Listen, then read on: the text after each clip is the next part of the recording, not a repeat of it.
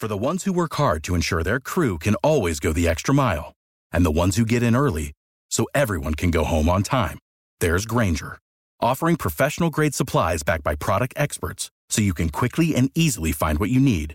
Plus, you can count on access to a committed team ready to go the extra mile for you. Call, clickgrainger.com, or just stop by. Grainger, for the ones who get it done. This is the Sports Bash with Mike Gill on 97.3 ESPN. Now, live inside the Matt Blatt Kia Studios, here's Mike Gill.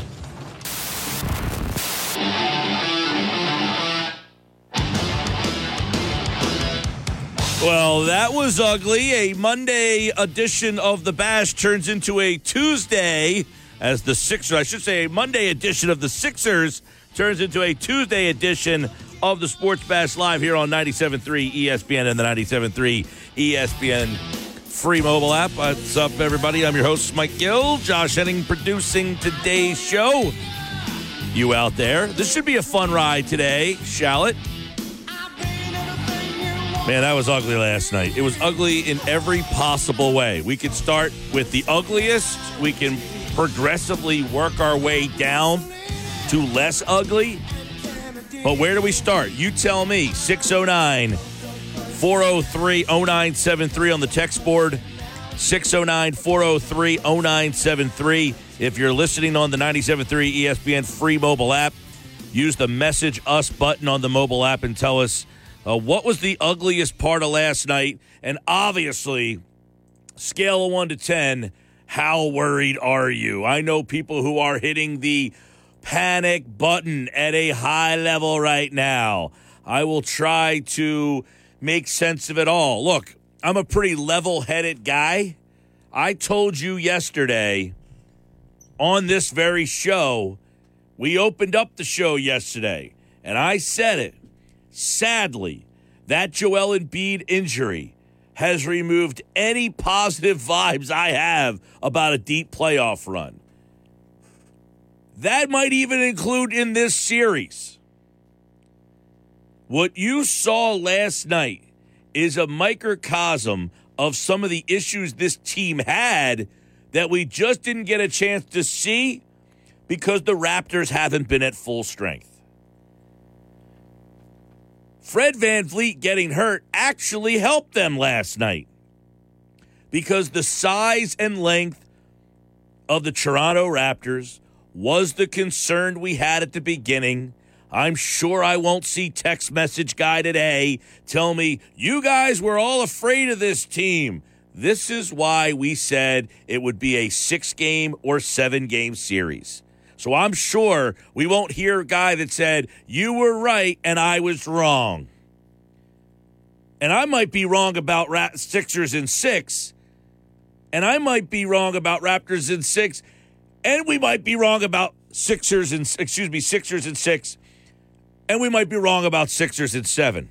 And I'm going to give you a couple of reasons why you should be on high alert the next couple of games. So, if any of you were the people out there that told us we were out of our mind about the Sixers winning this series, oh, how could you guys say that it was good? This this is such a mismatch. It's not been a mismatch. The mismatch has been the Raptors haven't been at full strength. That was a mismatch. When you put the Raptors at full strength, you have a Raptors team that gives the Sixers a lot of problems. You saw the problems last night. Now, I said it on yesterday's show. The problems have been magnified by the fact that Joel Embiid is not healthy, and you saw it on full display last night. That thumb is a major problem. It's a major problem.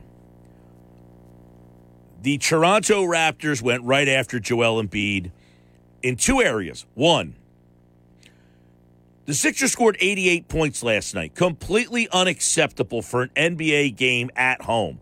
Completely unacceptable. They managed to score 88 points last night. There's so many things we can list as the problems here, but I'll start with what's on my mind. It's all over the place. So bear with me here. And you guys can get a be a part of the show. Let it out, man. Let it out. Let me know what's on your mind. 609 403 0973. 609 403 0973. That's the text board. Use the mobile app, hit the message us button, or if you want to give us a call, I'll open up the phone lines today 609 573 3776. All right. So, number one, here's my issues, and this is why you should be concerned. That thumb is a problem. You saw it on display on both offense and defense last night. Number one, they went after Joel Embiid on the defensive end, and B does not want to block shots. That's apparent. He is letting guys get right past him so that he can try to block the shot from the backside with his left hand. How many times did you see him go up with his weak hand, his weak side hand, trying to block shots? How many times did you see him try to swat shots with his left hand and not his right hand? That's number one. They went right after Joel Embiid because they know Embiid doesn't want to use that hand. So they have no rim protector. There was a series where the Raptors scored seven straight on seven straight possessions. They scored four layups, had a dunk, and got to the free throw line.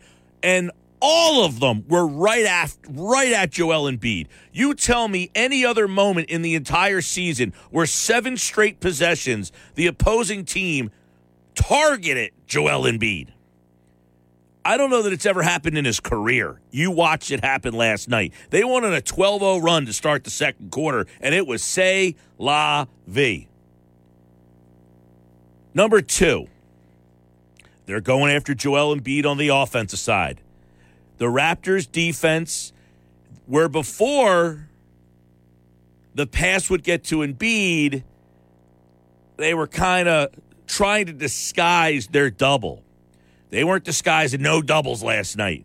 Siakam was floating and he was coming right after Embiid because they are trying to make Embiid make quick decisions with that hand.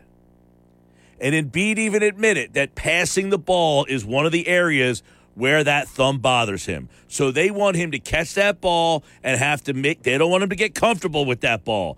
They want the sting of that ball hitting that thumb, and then they want him to have to deliver that pass as fast as possible. So as soon as he catches the ball, bang, here comes Siakam. Siakam was floating all over the place last night, double teams, and he's the guy that they're floating back and forth. So when he comes hard on the double, they're trying to get Joel Embiid to get rid of the ball. So what happens then? Someone else has to make shots. What have I harped about in this program the last couple of shows? The Sixers hit over 50% of threes in game one. They've been over 40% of threes in game two, three, and four. And last night, it finally caught up to them. Mr. Open Shot wasn't falling down. Two of seven Harris. Embiid 0 for 4. Maxey 0 for 3. James Harden 2 for 6. Thybulle scared bleepless. So those are two things that have to do with Joel Embiid's hand that are a problem. Now, I will say this. Joel Embiid has to, if he's going to play, he's gutting it out. I get it. He's gutting it out. I'm not being critical of the fact that he's trying to play. But it's his thumb that's hurt. It's not his, it's, he sh- his lack of hustle cannot be a problem. And it was a problem last night. The Raptors were simply beating the Sixers up and down the court. They had more giddy up. They had more hustle. They had more want. They had more passion. They had more energy. They had more of everything on your home court. And I know Doc Rivers is at the top of everyone's list of the problems. Nick Nurse had that team more prepared, absolutely 100%. But at what point do you say to a bunch of guys who are getting paid a lot of money, yo, this is a closeout game at home? Where's the inner self pride? If you need Doc Rivers to pull self pride out of you, you got a problem. You got a problem when the coach has to be the guy who wants it more than the players. The Sixers had plenty of opportunities to change the the momentum of that game. You know, in 2019, you go back to the 2019 Raptors Sixers series, right? And in that game, it was one of those things where it was a battle. The head coaches went back and forth. And the first couple games of the series, Toronto won game one. Oh, man. It looks like the Sixers, they're going to get blown out of this series. Kawhi had 45. You remember that? And they blew the Sixers out. Game two, the Sixers win the game. Game three, the Sixers blow the Raptors out. What happened? The Sixers, Brett Brown made the adjustments. Brett Brown made the adjustments, and the Raptors lost the next two games. Well, then what happened? Nick Nurse made the adjustments to the adjustments.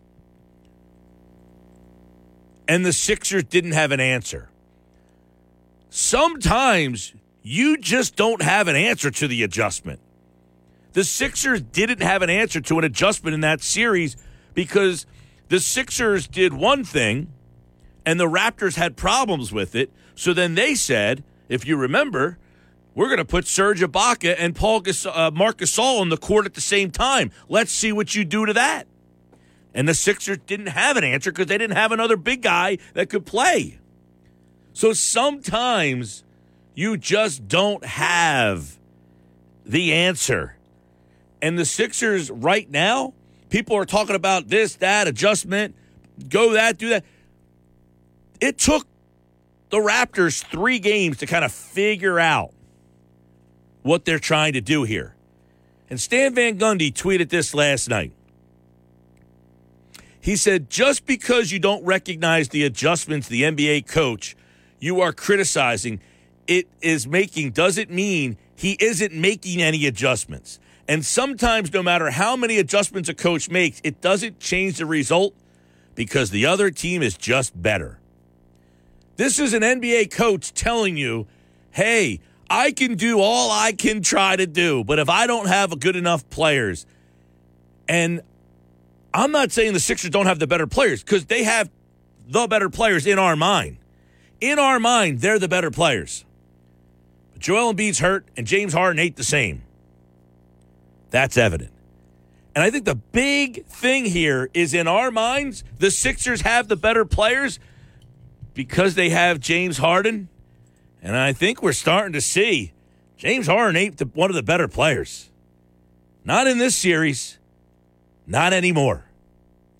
And if James Harden isn't the next best player, you're not clearly the best team.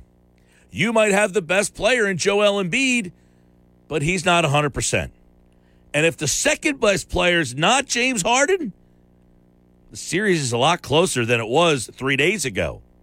And once those adjustments have now been kind of figured out, what's your checkmate move? You don't have one because they, by accident, had a guy get hurt in Fred VanVleet. And because VanVleet got hurt, Nick Nurse was able to make an adjustment that I'm not sure he was going to make. How does Nick Nurse tell Fred VanVleet, sorry, we can't play you in this series? You're our all star point guard. I'm not going to play you because it's a better matchup for you on the bench. They kind of ass backward themselves into him getting hurt, and that allowed Nick Nurse to do really what he should have been doing. And he couldn't do because the Raptors had some injury problems. I told you days ago, this series would have been different if Scottie Barnes was healthy, if Gary Trent Jr. were healthy, if Thaddeus Young were healthy if those three guys were healthy the whole time, would this series be three to two right now? Probably not. Probably not. 609 403 0973. We're talking about a Sixers team right now that it's on its heels. And as you guys who have listened to me over the years know, I'm a pretty, hey, optimistic guy, pretty laid back guy. They're in trouble. And I might come back on Friday and be wrong. Maybe they win that game in Toronto. Maybe they win that tr- game in Toronto and we're moving on. But as I said yesterday, that thumb, they ain't getting any deeper than they've been in any of the previous years.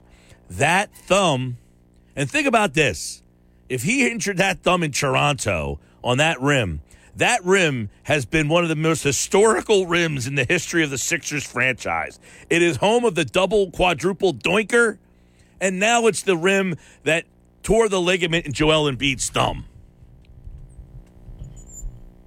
That thumb has changed this series. Why? Because Embiid now can't dominate like he needs to. And if he doesn't dominate like he needs to, and I'm talking the 35 point Embiid, the 38 point Embiid, if they don't get that guy, they struggle to win. Because James Harden, he's not the James Harden you thought you were getting. So a lot of people talking about this trade and how uh, the Sixers won the. No, you don't win that trade if James Harden's this guy. You might feel better because you're still alive and the other team's gone. Can't both teams lose the trade? Can't both teams look in the mirror and say, we didn't get what we thought we were getting? And the Nets certainly didn't get what they thought they were getting, but the Sixers got a knockoff version of James Harden. This is no offense to TJ Maxx or Marshalls, but when you get a polo at one of those stores, it's not the same polo that you're buying at Neiman Marcus. That polo has been altered a little bit. It might have a little something wrong with it. Yeah, you got the James Harden, but you got him at one of the stores that's giving you a discounted price. And if he's not better than the discount rack James Harden, you're going to be the first team to blow a 4 0 series. And that will be apropos for this organization. It would be exactly the ending of a season that the Sixers, it's the one thing they haven't had happen to them. They've had everything else happen to them from 2013 to now burner accounts, guys forgetting how to shoot, guys not shooting, acquiring a guy who has decided he doesn't feel like shooting anymore. James Harden took 11 shots last night. 11. Matisse Thybulle took six, for God's sakes. Hey, Harden, if Thybulle's going to jack up six, you better rip the ball out of his hand four of those times and say, Give me that thing. I'm going to shoot it instead of you, you clown. James Harden shot 11 shots last night. The only guy in the lineup that shoot less than him in the starting lineup was Green. He got outshot by Harris, Embiid, and Maxey. Can't happen. 609 403 0973. Text board lighting up. What's happening? The way I see it is I like this guy. Says losing that optimism now, Mike. They look defeated and disinterested last night. Much to criticize about in the text. If Joel isn't 200% and throwing the team on his back, the Sixers are not that good. No help from anyone enforcing that three ball when it wasn't falling all game. If we can't beat them in the paint or both sides, we're going to lose the series. Um, yeah, and I talked about this all week, Croce. Thanks for the text. I talked about this all week. The Sixers were shooting 40% from three point range, more than 40%. Every game, they shot over 40% from three. That's blistering. You can't keep that up. So if you can't shoot over 40% from three, they shot 27% last night. And by the way, for all the criticism Danny Green got, I got text last night. I can't stand it. He was four of nine from three. He was the only guy to show up. I get it. What do you want Danny Green to be? Uh, uh do you want him to be win the MVP of the All Star game? Somebody has to be a role player. Somebody has to be a role player. And for God's sakes, he shot over 40% from three. And people are texting me about Danny Green. He has too much time. He's playing too much. Get him off the floor. He's the only guy that made a shot last night. Yeah, he missed one. He airballed one. But guess what? He was four of nine. The next guy was two of seven. The priorities shouldn't be on Green. The priority shouldn't be on Harris. The priority shouldn't be on Thybulle, although he sucked last night. He was so bad. They shouldn't be on Niang. They shouldn't be on Milton or Maxey. They should be squarely on Harden and Embiid. And I'm not ripping Embiid. I'm just saying he's not healthy, and it's apparent, and they're going after him. And if that's going to happen, James Harden, it now goes to you. You were acquired to win the trade. James Harden has to win the trade. He's got to win the trade, and he's not doing it right now. That's where we'll start today. Your text messages on the other side 609 403 0973. Mike, one of the things I heard people mention multiple times in the last, you know, uh, 12 hours since the game was it looked like the Sixers were not running plays. And that Doc was getting frustrated, people's perception is, because, you know, they're not running the plays that got them to this point. Do you think the Sixers are just not listening to the coach? Do you think they're freelancing too much? Why do you think that is? Uh, there's a lot into that. We could discuss it on the other side. I mean, Joel Embiid had a little moment last night where he called out the coach. He said, oh, "It's not up to me. That's on the coach. Why isn't James Harden shooting more? Is the coach not calling plays for Harden? Is he not telling Harden to shoot more? I don't know. We'll get into it. A lot of texts coming in. A lot of texts. 609 403 0973.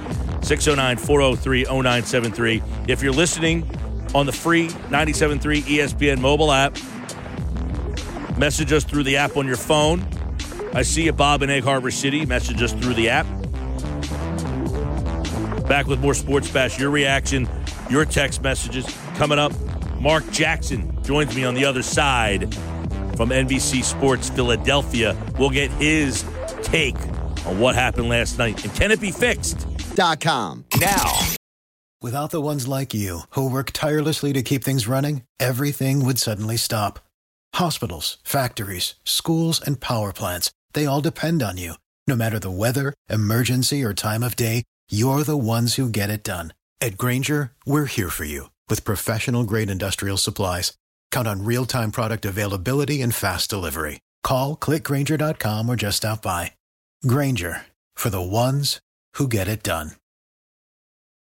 3 ESPN. Siakam attacking on the top, gets around Danny Green into the lane. Barnes back out to Trent. Three point shot up and good, and that might do it. A 15 point lead. Toronto moving the ball, and Barnes doing a tremendous job from the paint, kicking it out, and the basket is good. That was Tom McGinnis last night right here on 97.3 ESPN. That Trent 3 made it 94 79, and the lights seemed to go out on the Sixers. They tried to claw their way back, but it wasn't to be. No energy last night, just didn't have it. And now the iron is becoming unkind. 27% behind the arc. But there's other issues. Mark Jackson, NBC Sports, Philadelphia pre and post game live, set to break it down with us and see what he sees from a former player's perspective. Mark, welcome back, man. How you been? I'm doing outstanding. I've been well. How about you, gentlemen? Doing good, doing good. A lot of panic is settling into the Delaware Valley, as I'm sure you're aware. I want to get your take on how much you think Joel's thumb has altered or affected this series. I think it has significant uh, implications on what has happened the last two games. Joel got hit two games ago, and last game I think you've seen he was the, the two games ago and last night he was kind of doing things a little differently. I think he's a little hesitant to go down low or be a play in traffic because he was he was worried and concerned about getting a hand hit. Um, and I think it, it weighed on him mentally. You see what Toronto did defensively. I mean, it seems that they're trying to take the ball right at him because he seems very apprehensive about going up and blocking shots with that hand. Is that what you're kind of seeing? Um, yes, I see a lot of things. I think the aspect of his hand being hurt, it, it, on a matter of things like defensively, uh, attempting to go for steals or maybe blocking with that hand, as well as offensively. You know, like we just spoke about, him not really want to go and play in that crowd, and because he, you know because of the contact that might happen to his hands. And and for me, that's so important because Joel is the biggest, baddest dude on the face of earth when it comes to basketball. There's no doubt about it. Uh, he has been a huge force in the series, and now it looks like they are doubling him right away. It's almost like they are trying to make him make quick decisions because once that ball hits his hand, he has kind of said passing is a little bit of an issue. He's, and he's catching it, and they're saying you got to make a decision to get that right back out of your hand. And it looked like it knocked him out of rhythm last night. Absolutely. The way they trap and the way they bring it on the catch is forcing Joel like, hey, I got to hurry and get rid of it because once y'all get close, once y'all get in, here, y'all start to reach, y'all start to body bodying me. Then it makes it harder for me to pass. So he's kind of not accepting the double team, and that's preventing the space from getting properly aligned. Uh, but you got to give credit to credit is due. Nick Nurse did an awesome game plan. Yep. He really has something going with his team. Uh, but hopefully, Six can find answers. Uh, James Harden's role, 40 minutes last night, 11 shots, 15 points, 2 of 6. Uh, you know, they talked about the aggression. Joel said, hey, that's not me. You got to talk to the coach here. But if you don't have a better version of James Harden, we might be talking about history here. Yeah, I think James is due. Um, I think James is due. He's due to have a, a big game.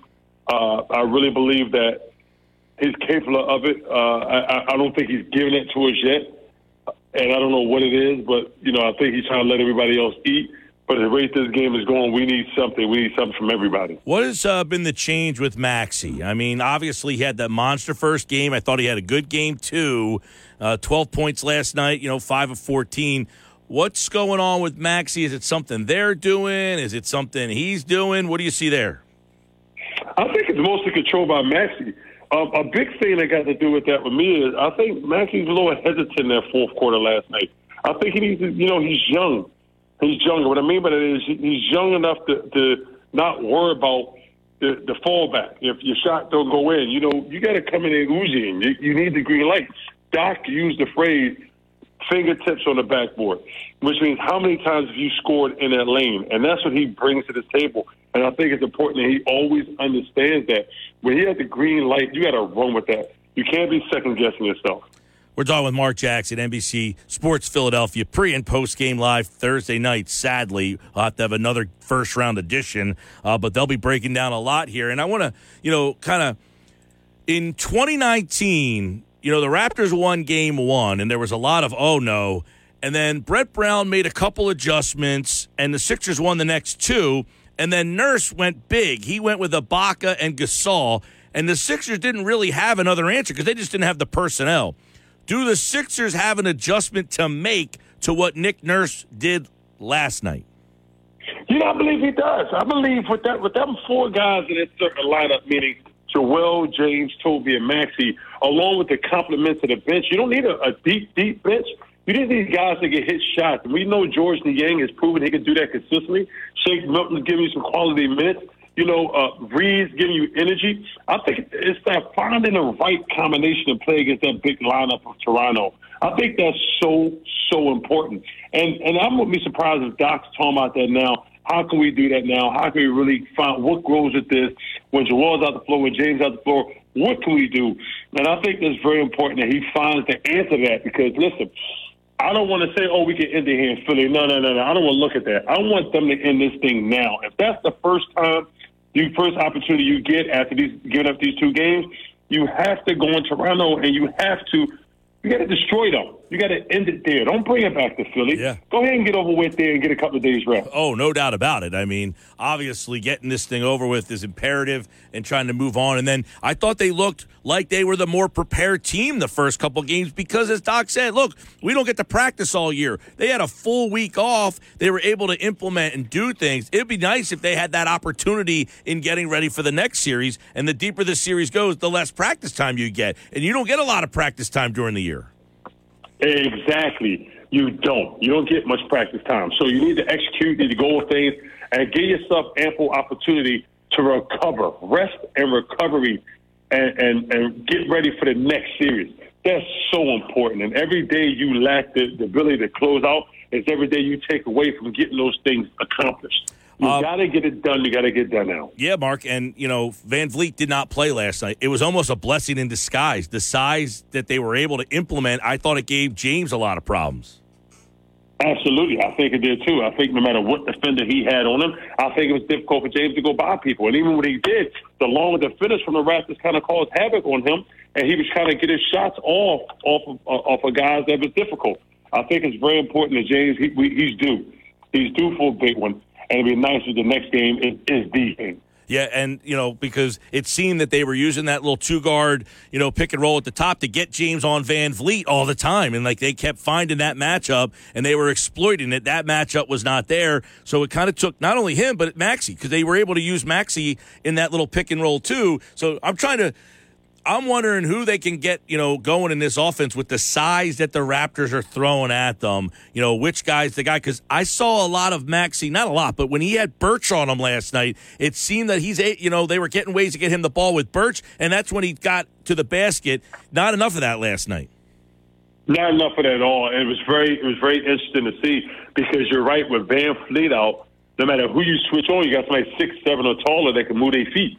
VanVleet to me, who's a great offensive player, but and he's not a bad defensive player, but he's not the other guy. Yeah. So we run that guard on guard action. It doesn't work. You switch on Siakam, you switch on Precious. you switch on OG Anunoby. Whoever you are, you switching on guys that are long and that can defend. So I think it's very important that the Sixers like we got to find something different, and that to me is not the key. All right, um, close out games. This is a you know tough to do in any level, but it seems that you know Doc has had his issues. The three ones have been talked about. What is it? You know, is this team? They don't. Do they have that leader guy that says, "Guys, this is the game"? Or is that something that you question? No, I think they got the lead. I think Joel Embiid is a great leader. I think he's proven he's a great leader. Uh, even through adversity, sometimes I think he's showing that he can step up to the plate and fulfill that void.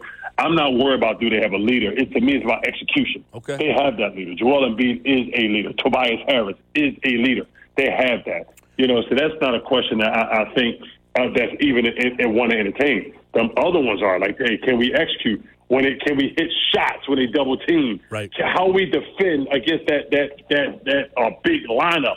Things like that is what we need to focus on.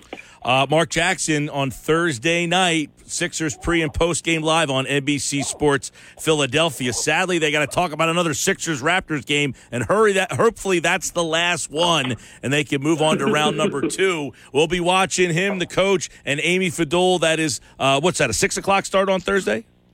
Uh, six o'clock showtime Thursday. Uh, Thursday, yeah. All right, uh, Mark Jackson. We'll be watching, pal. We'll talk to you soon. Thank you. Hopefully, next time we talk is about a win and how we get ready for next series. I hope so, and I hope we're not talking about an off season. Thank you, Mark. Mark Jackson here on the Sports Bash Live, 97.3 ESPN. Because if we're talking about what's next in the off season and do you bring back James Harden and all that stuff, that could be an ugly conversation. We'll talk more Sixers coming up later on in the show. Leo Rautins, who covers the uh, Raptors, he's part of the Raptors television network in the 3 o'clock hour. Michael Kaskey Blomain tonight. When we come back, though, hey, the Phillies bats got hot. What's behind that? Our Phillies insider Frank Close joins us with another edition of his mailbag. He answers your Phillies questions right here on the Sports Bash live on 97.3 ESPN and the 97.3 ESPN free mobile app. Now, back to.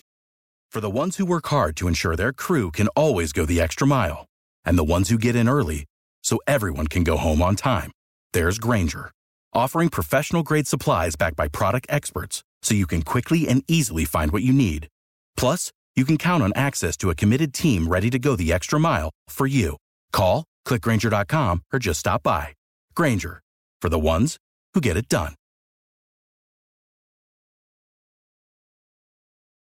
With Mike Gill on 97.3 ESPN, South Jersey's sports leader. While you were watching the Sixers vomit all over themselves last night, the Phillies were hitting the ball all over. See, Frank, that's what the Phillies need more of. They won the game that they played that was only streamed and nobody could see it. And then last night, nobody really watched them because uh, the Sixers were playing at the same time. It seems the Phillies need to go and just get out of the limelight and the spotlight, and their offense just voila seems to open up. What's going on, Frank? Not much. Hey, I had both games on.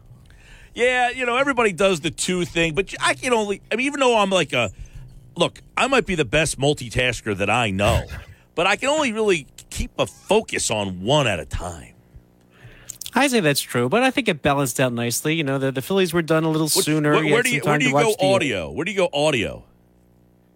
I'm sorry. Where, which one gets the audio, the Phillies or the Sixers? Actually, kind of both. So you got two audios like going that. I had the Sixers. time? I had the Sixers on the TV, my iPad right next to me, and so I kind of heard. I kind of tune in and out, you know. So I- I'm pretty good at actually tuning out commercials and stuff when I'm watching these games anyway. So, uh. so I, I'm okay doing some of each. All right, a lot of Philly stuff to dive into. Frank's Phillies mailbag is posted at 973ESPN.com. A couple news and notes before we get to that. Bryson Stott sent down, not a big surprise. We hit on this last week. Um, they brought up uh, Roman Quinn. Uh, there was just no room to play Stott. Yeah, that's the case too. And the Phillies, let's face it, need a lot of help in center field. Uh, not getting much out of that position in terms of of hits. And Roman Quinn, you know, I, I think this is pretty interesting that the Phillies brought him back. It sounded like they had interest in re-signing him in the offseason. They were willing to extend a minor league contract like the Marlins did. I guess Quinn had thought that he had a better shot of making the Marlins. But what do you know? He's back. Uh, you know, the one thing about Roman Quinn, he tore his Achilles, and I, I saw it happen live down in Tampa Bay last season, and, and man, that looked ugly. And you know, I, I really wondered if he could run again. You know, because that's really what his greatest asset has been is his speed. And so that was the big question I had about Roman Quinn. But uh, he did head down to AAA Lehigh Valley. Um, I asked Pat McCarthy, who, who's their broadcaster, what he thought about Quinn. Did it look like he was running okay? And he said, yeah, he looked pretty good. And his bat was pretty good at AAA. So uh, we're going to see the uh, return of Roman Quinn really, really soon. So I think that, that that was trying to alleviate some center field as well, because let's face it, they needed help. And that gives Matt Vierling the ability to be a backup infielder. Uh, William has a question about Stott. He says, Why the Phillies been on playing him in multiple positions? Player development director said that Stott will mainly play shortstop in AAA, uh, but they will make sure he gets playing time at other positions. He mentions Kingery, and he says, We all know how that worked out. So, what is the Phillies' plan with Stott? Is he a super utility guy, or is he their shortstop of the future? Well, honestly, I, I think the comparisons to Scott Kingery aren't necessarily fair. In that Scott Kingery did not ever have the type of ceiling that people expected of Bryson Stott. Bryson Stott's a first round pick. Phillies Phillies drafted him with a higher profile than Kingery, who was a second round pick. Again, it's still a decent prospect. But Kingery was never thought to be what Stott was going to be. Now, the, the difference between the two is when Kingery came up, there was a spot on the team for Kingery because the Phillies were not trying to win. And when you're not trying to win per se, I mean, they were and they weren't, right? So Kingery could get a lot of at bats. Now, granted, a lot of them came at shortstop. If you look at his career numbers, almost three times at shortstop compared to second base where he was drafted, and a bunch of games in center field. But I feel like Scott Kingery had a big enough sample size to take a job somewhere. And who knows, maybe he could be a utility player for somebody someday. But but Stott, he's still profiled to be a starting major league infielder. In terms of the position, I think the Phillies would really like it if he could be their shortstop next year. The Phillies are going to lose Didi Gregorius and Jean Segura to free agency. And I think of the two positions, it'd be a lot easier to find a second baseman this offseason than it will be to find a shortstop. So they're going to play him at shortstop at AAA, let him play every day, let him hit every day. And they're really investing in him in the long term. And so the way to, to do that is not to put him on a team like this current team, which is supposed to make the playoffs, where you need to play Alec Bohm and you need to play Johan Camargo because they're hitting, right? That's how this game works when you're trying to win. The guys that are hitting, they're the ones that are going to get it. I don't think the small sample size Stott had is going to deter him in any way. He still made the team out of spring training on merit. He can go down to AAA knowing that, and he'll get to he'll get to swing the bat. And you know what? If, if the reason why they might they might give him looks at other positions because if somebody gets hurt, and this happens every year, right? Wouldn't it be great to have somebody that you could plug in at second base, Yeah. third base, or shortstop at some point this season? Well, yeah, he kind of got squeezed by Camargo, who I guess you know. I mean, it's nice that he's been hitting, um, but they started to play him every day in place of Didi. That could have been a spot where they gave Stott the opportunity to show, hey, we're going to give you everyday playing time. Go out there and don't worry about playing other positions. So, do you would you have rather seen Stott get that time or Camargo? I don't think I w- would rather Stott per se. Uh, you know, I think they started putting in Camargo against the tough lefties that are out there, and having a left side of him and Bohm. Um, they've shown that they've improved upon the defense. You know, we, have talked about the three-hour day that Bohm had before, but but Bohm has looked a lot better since he sort of had that come to Jesus moment and come to Philadelphia fans moment uh, a couple weeks ago. So I probably would have played Camargo. You're getting a little bit more sure of defense as well. And if he's hitting, um, you know, Didi's still in the equation. He was out a few days with, you know, banged up, of course, but, uh, you know, I, I, I, would have probably gone Camargo um, in that situation myself. Again, it's, it's, it's where you're at as a team. Are you trying to win? And of course, the Phillies were scuffling for a little while there, so they really need these wins. And I think the best thing to do in that situation is play play your hot hands, which were Camargo and Bohm.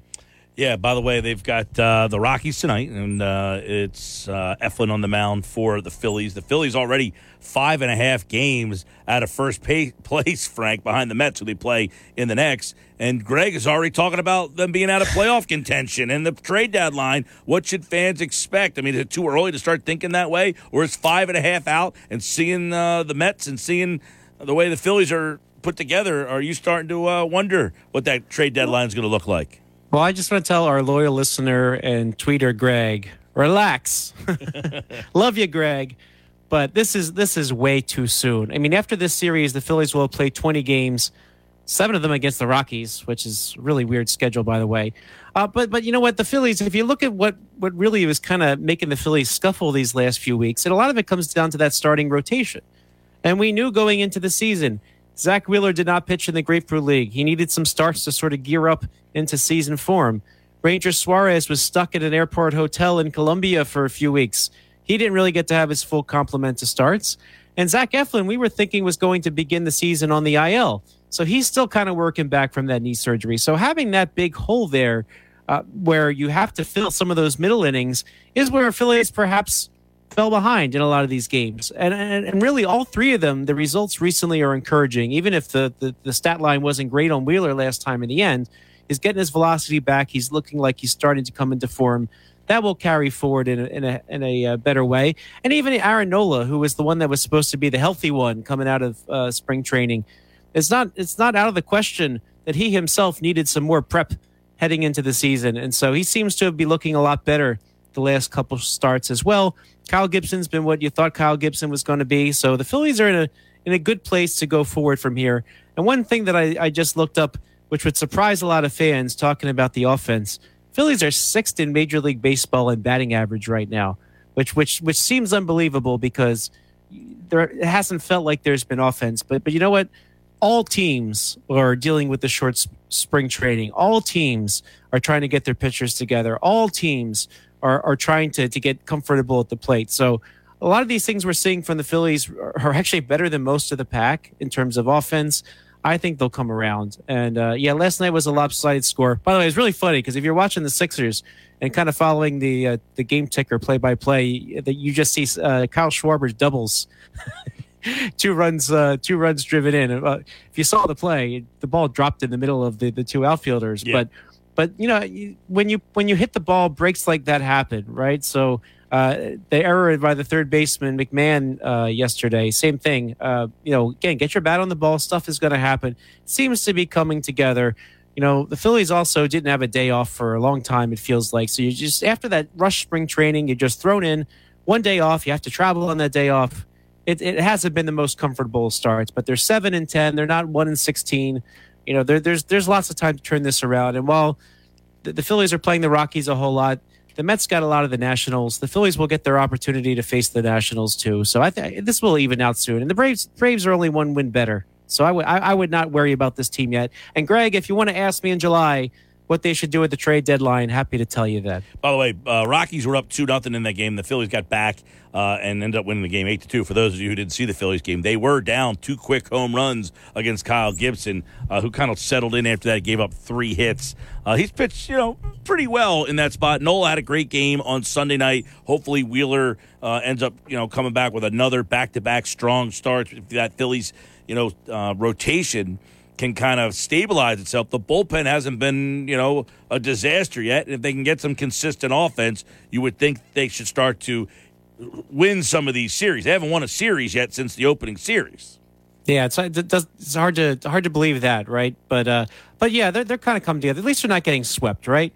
So there's something there, and a couple of those games could have gone the other way if if things had worked out better, if they could have got another couple extra innings out of their starters. Uh, And yeah, the bullpen's been decent, so Real- there's really no complaints there. Real quick, 30 seconds. Uh, what do you think? uh, Is Harper's uh, elbow something to be worried about? I mean, with the DH, I guess he can keep playing, but, you know.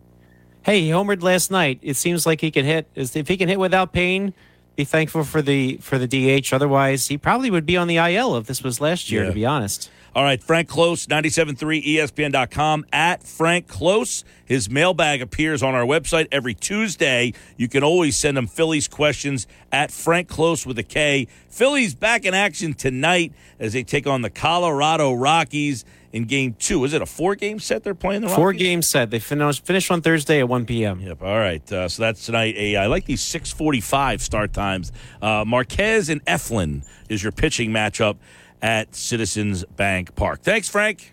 Thanks, Mike. All right, that's Frank Close, our Phillies insider from 97.3 ESPN.com. And of course, he'll be back uh, with Phillies news that you can use this week here on the Sports Bash. Eflin, by the way, 0 1, 527 ERA. No lineup out yet. I imagine they're facing a righty. You're going to get one change in the lineup.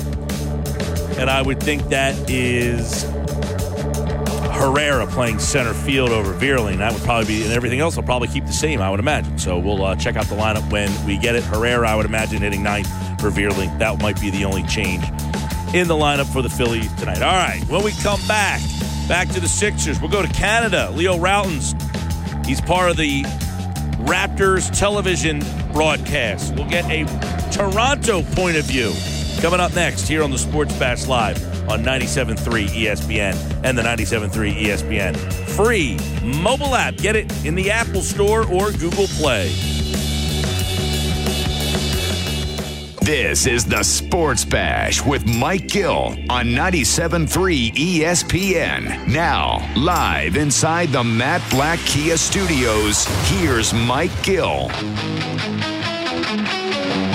3 o'clock, Sports Bash, 97.3 ESPN.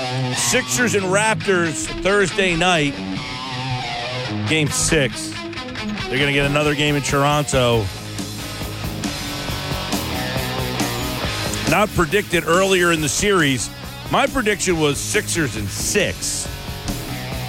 Feel like I might be wrong. We'll find out.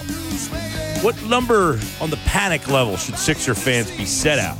We'll ask Leo Rautins from the Raptors television team because obviously the series has shifted, Leo. It's coming back to Toronto. If you were telling Sixers fans uh, what kind of uh, high alert they should be on on a scale of 1 to 10, what number would you tell them they should be at right now? Well, I'll be honest with you. I'd say it's uh, it, it's in the uh, eight, nine, ten range. I'd be pretty concerned. Uh, you know, the Raptors are playing really, really well right now. Uh, they kind of figured out a few things, um, you know, early on that uh, weren't working for them. Uh, some of the guys that struggled early are not struggling now, and and and it's kind of the the big question with Philadelphia is always you know, or not necessarily Philadelphia, but two players for Philadelphia in their history. You know, Joel Embiid and, and James Harden. You know, what are you going to do in the postseason? How are you going to respond? And uh, I think that makes a lot of Philly fans nervous, and uh, it creates a different dynamic as the series shifts. You mentioned the Raptors are playing really well right now. They were down 3 0.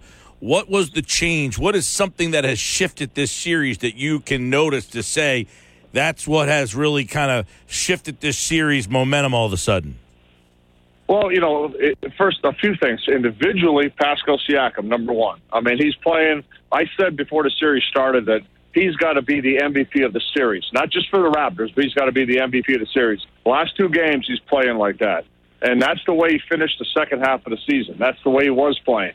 So that that's number one. Number two, you know, Scottie Barnes, believe it or not, as a rookie, is that important to this team. So when he went down in game one, you know, that really was devastating to this to, to this squad. So having him back and being able to play the way he can play has made a huge difference. And then as a team, you know, the the first the first three games there was a, a softness. There was a they weren't playing as aggressive. There wasn't a consistent rhythm at the defensive end of the floor. And you know, if, if you change your rhythm, you come out hard, then you go soft, then you go hard. Calls go against you, and you know then it, you know everybody starts complaining and worrying about calls as opposed to just playing hard on every possession. And when you do that, I'm a firm believer you get the calls. And the last two games, the Raptors have played hard on every defensive possession. Uh, their rotations are great. Uh, so now the role players for the Sixers, they're not getting the wide open looks that they got early in the series. Uh, everything's changed now. Everything's challenged. Everything's more difficult. Uh, the you know the rotations and the and uh, attacking Embiid, it's coming from all over the place and it's coming quick. Yeah, So uh, those, those, those factors have, have turned the series, in my opinion. You're right about that. Um, I, this isn't a knock at VanVleet, but him not being there last night almost seemed to be a blessing in disguise for this particular matchup because the size seemingly gave Harden a lot of issues. And it, you know, the Sixers seem to be, you know, getting a lot of switches. And VanVleet, who's a good defensive player but doesn't have the height, that length and size seemed to be a problem. Would you concur? Well, you know, here's here's the thing that during the season, uh, you know, Fred is, a, is one of the top point guard defenders, and he's never had an issue. And the Raptors have been a switching, uh, rotating team all season long. And Fred's Fred's very capable of handling bigger size matchups. The problem is he wa- he hasn't been healthy coming down the stretch.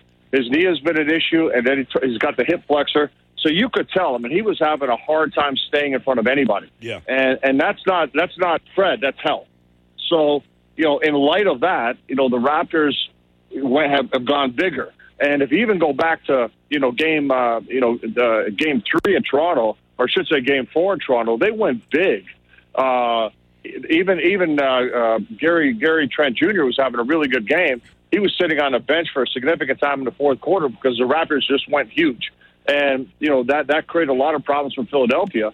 Uh, and again, they they've they've kind of gone with that bigger lineup uh, in, a lot of different times. And again, you can do more of that with Scottie Barnes in the mix. You can't do it as much without Scottie Barnes, uh, but with him because he can literally guard anybody on the floor, it changes a lot. So uh, you know, Fred not being there uh, is not something you want, but uh, the Raptors have done a great job of compensating uh, and using their size, uh, you know, to, to take advantage of whatever they can.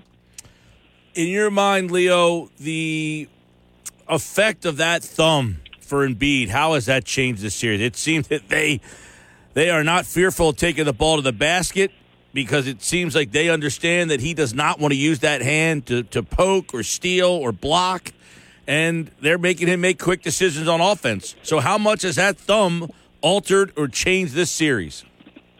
Uh, I'm going to be honest with you. I mean, hey, the decision's been made. You're playing, right? Yep. And you're going to have surgery at the end of the season. So, in my opinion, you play. Uh, I've been there. I, I've have. I, if you saw my thumb on my shooting hand, it's not pretty. I had that same kind of situation, and I go, okay, I'm playing. So, uh, uh, but here's the difference: Joel Embiid is a is a monster, a physical monster on the floor. So if he says, okay, you know what? I'm going to get every rebound. I'm going to set great screens. I'm going to I'm going to dominate anything around the basket. Hey, your hand's going to get hit. Your hand's going to hurt, but you play. Hey, it may affect your shooting to some degree. Uh, okay, so he just here. Here's the question I have. I, I noticed him favoring his hand when he missed some jumpers. I didn't notice him favoring his hand when he was dunking with that same hand and hitting the rim. Right. So, I, I, I, you call me crazy, but I'm old school. If you can play, you play. If you can't play, you don't play. Oh yeah, no, that- And you're right about that. And, and so it, it can have an effect. At the same time, he's physically that that imposing where he can overcome the effect of the hand, in my opinion. Uh, and and I didn't see that from him, uh, you know, in in the last game. And and remember, even in a game where he knocked down the game winner, this hand injury just didn't happen. I mean, he's had it. So uh, this is something that, that was before that game. So if he could do what he did then, there's no reason he can't do it now. So psychologically, you got to get you got to play through with it. In my opinion. Leo, you've been uh, a part of the Raptors broadcast team for a while, so you've seen a lot of James Harden over the years. Are you seeing a similar James Harden or a deteriorated version? Yeah, I you know I, I see is you know kind of missing a you know the steps step slow, uh, not as confident in a lot of in a lot of situations. I think a lot of that is physical, right? Um, I, there's a you know you, sometimes players play a dangerous game, and you know he's he's not, in my opinion, taking care of his body really well. Uh, he's had situations where he's you know getting out of Houston. You know, you come in, you're out of shape, you're not ready to play, and you know you're, you're trying to impose your will but your body's taking a hit. And if you look at the you look at the really good players in the league that are older, that have been around a while, they're lean, they're cut, they're they've done a great job of taking care of their bodies because they need every ounce of uh, physicality they can get out of it. And he, I think he's played a dangerous game with his body, and I think it's catching up. Uh, you've got the nagging injuries. Uh, you know, when you gain weight, lose weight, gain weight, uh, and try to and, and still try to play, get in shape, uh, it creates problems for your body. And I think I think there's some some negative effects of that, uh, as well as just naturally as you get older, you're gonna you're gonna you're gonna lose a little bit here and there. So I think he's dealing with with you know a bit of both. Uh, but you know he's still so dangerous, right? I mean, this guy he gets it going. He's still he's got that old man strength uh, against young, uh, you know younger players or, or same size players that he can use. Uh, and you never know when he gets just gets rolling and starts knocking shots down. So, um, despite what we can see as are some shortcomings, you know, with a guy like that, that can turn really quick. Game uh, six on Thursday night, and of course, uh, Sixers lead three games to two. There's never been a team to come back 4-0. But do you feel the? Do you feel like you know the Sixers? This is a team. You know they went through all the stuff they've done always seems like something happens. You were a part of that organization. You know what the fans are like here. Do you feel that the pressure is certainly mounting on them, coupled with Doc's record in these moments? Can you sense that they are feeling it? Uh, I can sense the I can sense the pressure. I could sense it when the series started, um, and you know, obviously, it, it, it took off the right way for them. But you know, even in the game yesterday, I mean, you're talking about fans are booing in the first quarter. You know, I mean, come on, you're up three one and you're booing in the first quarter. Uh, and so I think there's a lot of anxiety uh, and, and angst with the fans right now because of because of history, right? And uh, and, I think that they're they're nervous, and I and I, I could see it in the players' eyes. I mean, the players when the Raptors were not letting them get back, no matter what they did on their run you could see they were getting more and more anxious on the floor. Uh, you know, some guys did not want to shoot. Uh, some guys weren't comfortable. They were giving up shots, um, and that's that's that's a sign that you know it's kind of getting to you. So uh, it'll. I, I think it's going to be interesting to see how it plays out. The crowd's going to be nuts in Toronto on Thursday. Uh, these guys believe they can win, um, and and then if it goes back to a potentially a game seven in, in Philadelphia, uh, that's going to be a, a, an enormous amount of pressure for the Sixers uh, and for the Raptors. Hey, everybody thought you were done, you know, two games ago, so three games ago. So uh, all you got to do is go out and play. So that it's a, uh, two different levels of of pressure happening uh, for both of these clubs yeah. here. And of course, the Sixers lost in a game seven on their home floor last year. So to get that game seven back at home doesn't necessarily make you feel any different or better. Uh, this one is going to be very interesting. Leo Rautins, who uh, is a part of the TV broadcast for the Toronto Raptors, they'll have the game Thursday night. We'll have it down here, of course. Game number six, 3 2, as the series goes back to Toronto. Leo, thanks so much. All right, my pleasure. Have a great one. All right. Uh, hopefully, hopefully, we don't have to talk to Leo about a game number seven, but we shall see. As you heard, Leo Rautins had a little bit of pep in his step. He had a little bit of confidence in his voice. Not so much with uh, the conversations we've been having with our listeners and fans. 609 403 0973 is the text board. 609 403 0973. Some interesting takeaways from that. He said, one, he said that he would have the level of panic, the level of concern if you were a Sixer fan, eight, nine, or 10 Eight, nine, or 10, he's saying. So he's basically telling you from the opposing perspective, not like, hey, you know, we still need to win two more games. You know, don't hit the panic button just yet. Eight, nine, or 10. He also made the comment of they were booing that team after the first quarter last night. Like, hey, you're up three games to one in the series.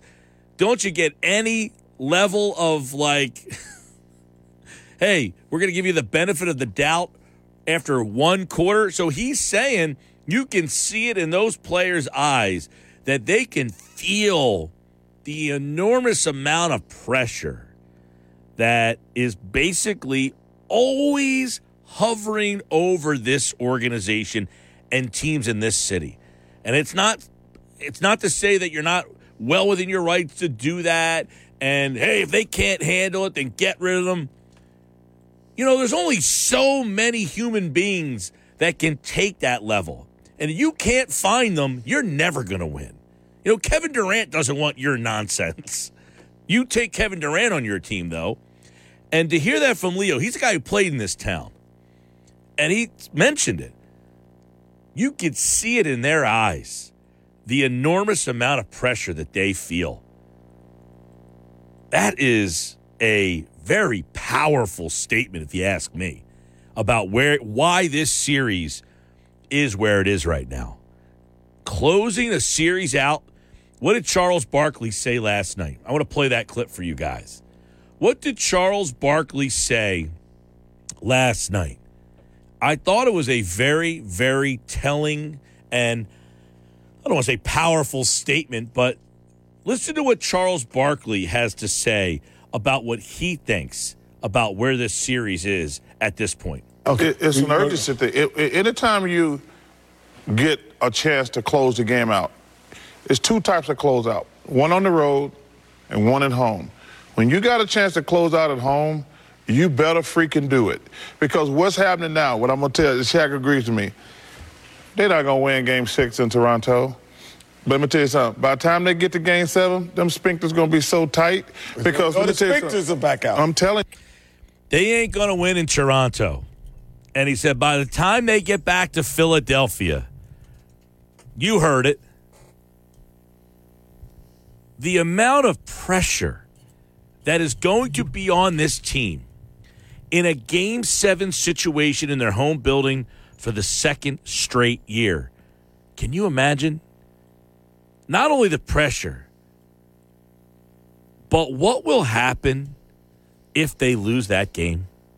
The ripple effect of losing two straight games, sevens on your home court. Insurmountable pressure. Leo Rautins here on the Sports Bash. Hope you enjoyed that conversation. What's your takeaway? One of my biggest takeaways, Mike, is you know, you we just heard from two guys today who both played in the NBA. Mark Jackson in the first hour, Leo Rautins in the second hour. Two men who also played in Philadelphia in a Sixers uniform. They both understand that this city will not accept what they have seen these last two games. And if the Sixers players are incapable of doing their job, then you know what? Maybe it just wasn't meant to be. Because Joel Embiid had an MVP caliber season. You traded away a guy who refused to play for you for a former league MVP. You went out of your way to keep a, a guy who's one of the 20 best young players in this league, and Tyrese Maxey, on your roster. You brought in Doc Rivers, who's won a championship, a guy in Daryl Morey to be the president of basketball operations, who was within basically a, a, half of getting the Rockets to the NBA Finals, a team that he built from scratch, basically. You brought all these people in here, and if all of these people are incapable of winning this series, then you know what? It's just not meant to be. Then maybe, maybe all of our expectations are just haywire because. The only reason why you're losing this series to me at this point, Mike, is because you have had two straight games where you are playing like a bunch of YMCA players with turnovers. There's really no other explanation for why this team isn't winning these games. This team has all the talent, all the ammunition, all the resume to win this series. And yet you're losing a series because you're playing sloppy basketball. See, I don't know if I agree with that. Uh, we assume they have the resumes. Why? Based on past performance. Mm-hmm. Your past performance doesn't get you through in the moment. That's why sports are great. That's why sports are sports. Your past resume, it's a what have you done for me now game. James Harden's resume is great. But when you hand him that resume, there's dust on it. Just because he did what he did doesn't mean he can do what he did. But that resume is a sign to say that you should play better than you're playing. Yeah, but we assume because he once played at one level that he can still play at that level. The resume says what he did, but your age and what Leo Rautins just said. He's a step slow. He's not confident. He's not in physical condition. He doesn't take care of himself. So 32 year old James Harden is not 27 year old James Harden. But in our minds as sports fans, he's James Harden. So that means he's like you bottle James Harden up and any player, and you take that bottle and open it up, and he's the same no matter where and when you open it. Well, players get better. Some get worse. Some work at their craft. Others don't. Some go out and party. Others go home and read a book. James Harden has lived a tough life, man. And I'm talking about not a tough life. He's made a lot of money. But it's no secret.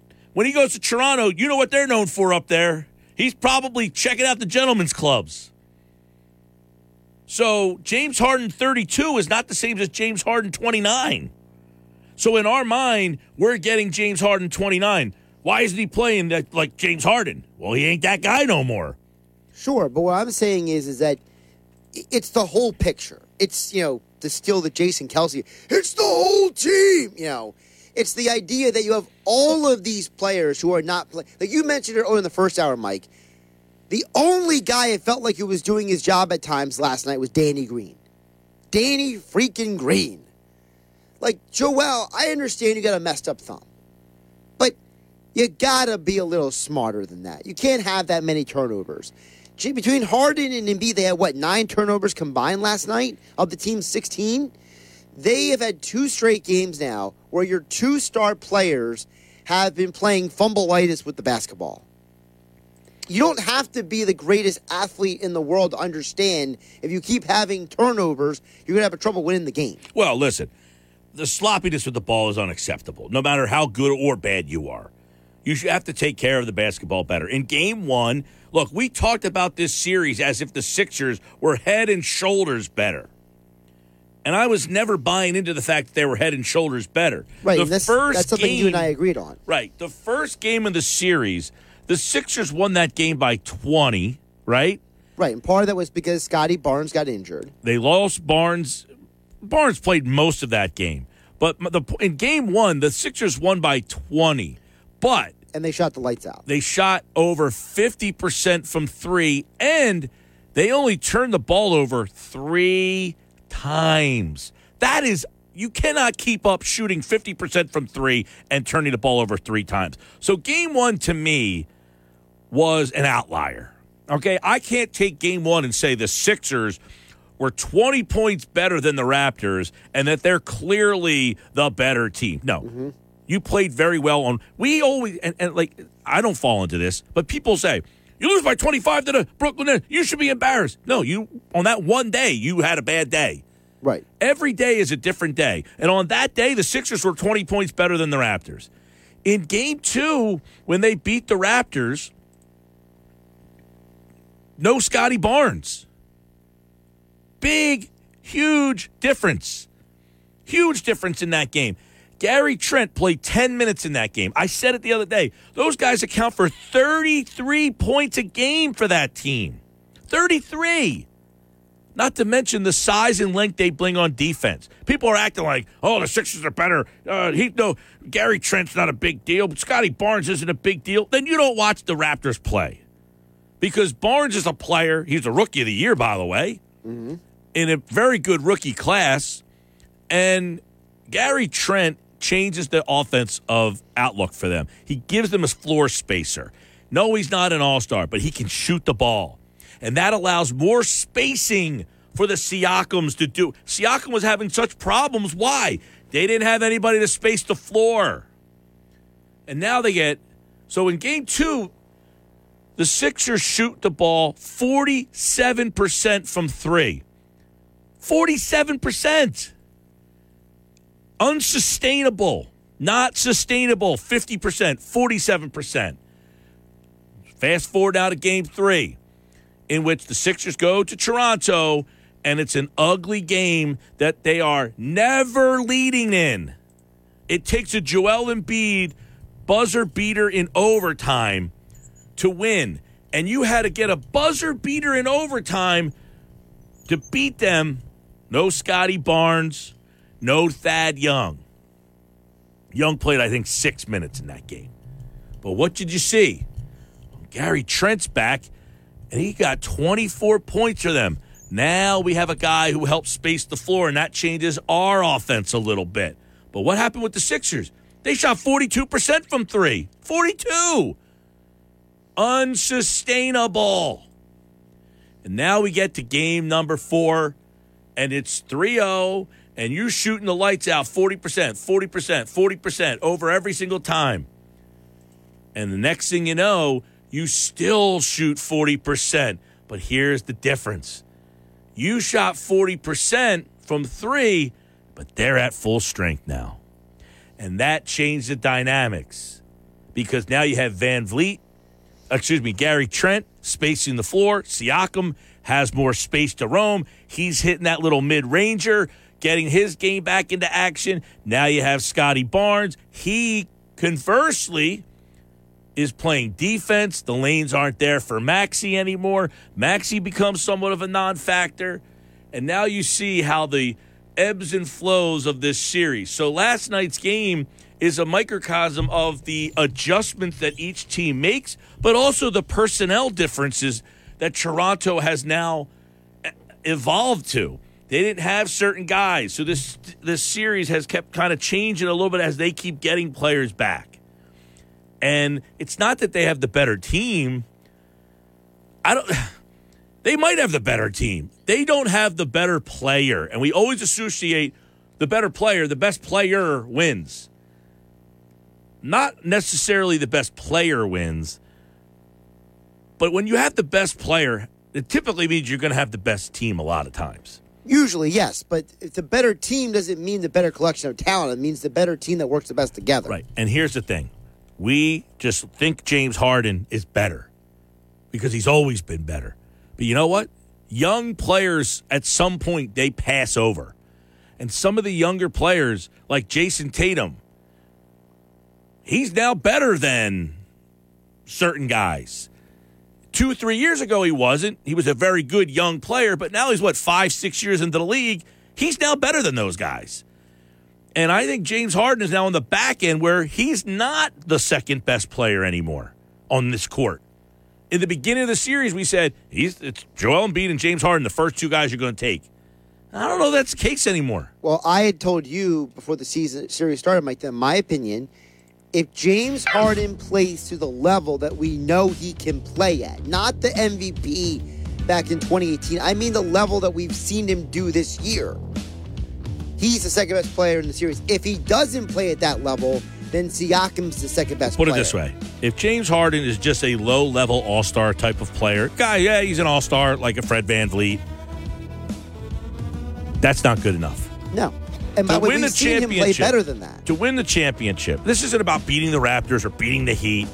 To win the championship, James Harden needs to be an MVP level player. He needs to be a top 20 player in the league. Has to be a top 20, get a bucket when I need a bucket. My team's struggling. I need a bucket. I need to get to the basket. I need a hoop. I need to get to the line.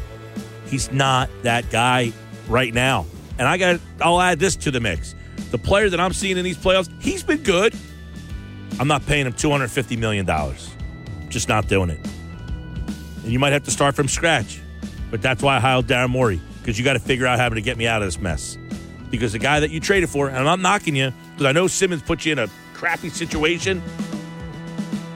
But you took a shot with your guy, and he's not the same guy you thought he was. You better not pay him $250 million. You talk him down and you put the video on and say, James, you're not the same player, man. I can't give you that money. I'm sorry. You know I love you. I brought you here. You're not the same guy. Look at the video and tell me you're the same guy. Look at the production. You're not the same guy. And that's why they're in this situation. Doesn't mean they lose the series, but it's put them in a situation where the pressure is now squarely on Doc Rivers and the 76ers. More Sports Bash on the way. Now, Without the ones like you, who work tirelessly to keep things running, everything would suddenly stop. Hospitals, factories, schools, and power plants, they all depend on you. No matter the weather, emergency, or time of day, you're the ones who get it done. At Grainger, we're here for you with professional grade industrial supplies. Count on real time product availability and fast delivery. Call clickgrainger.com or just stop by. Grainger for the ones who get it done. On 97.3 ESPN. 334 Sports Bash. A lot of people texting, a lot of people reacting. Text boards open 609 403 0973. If you're listening on the free mobile app, you can message us through the app on your phone.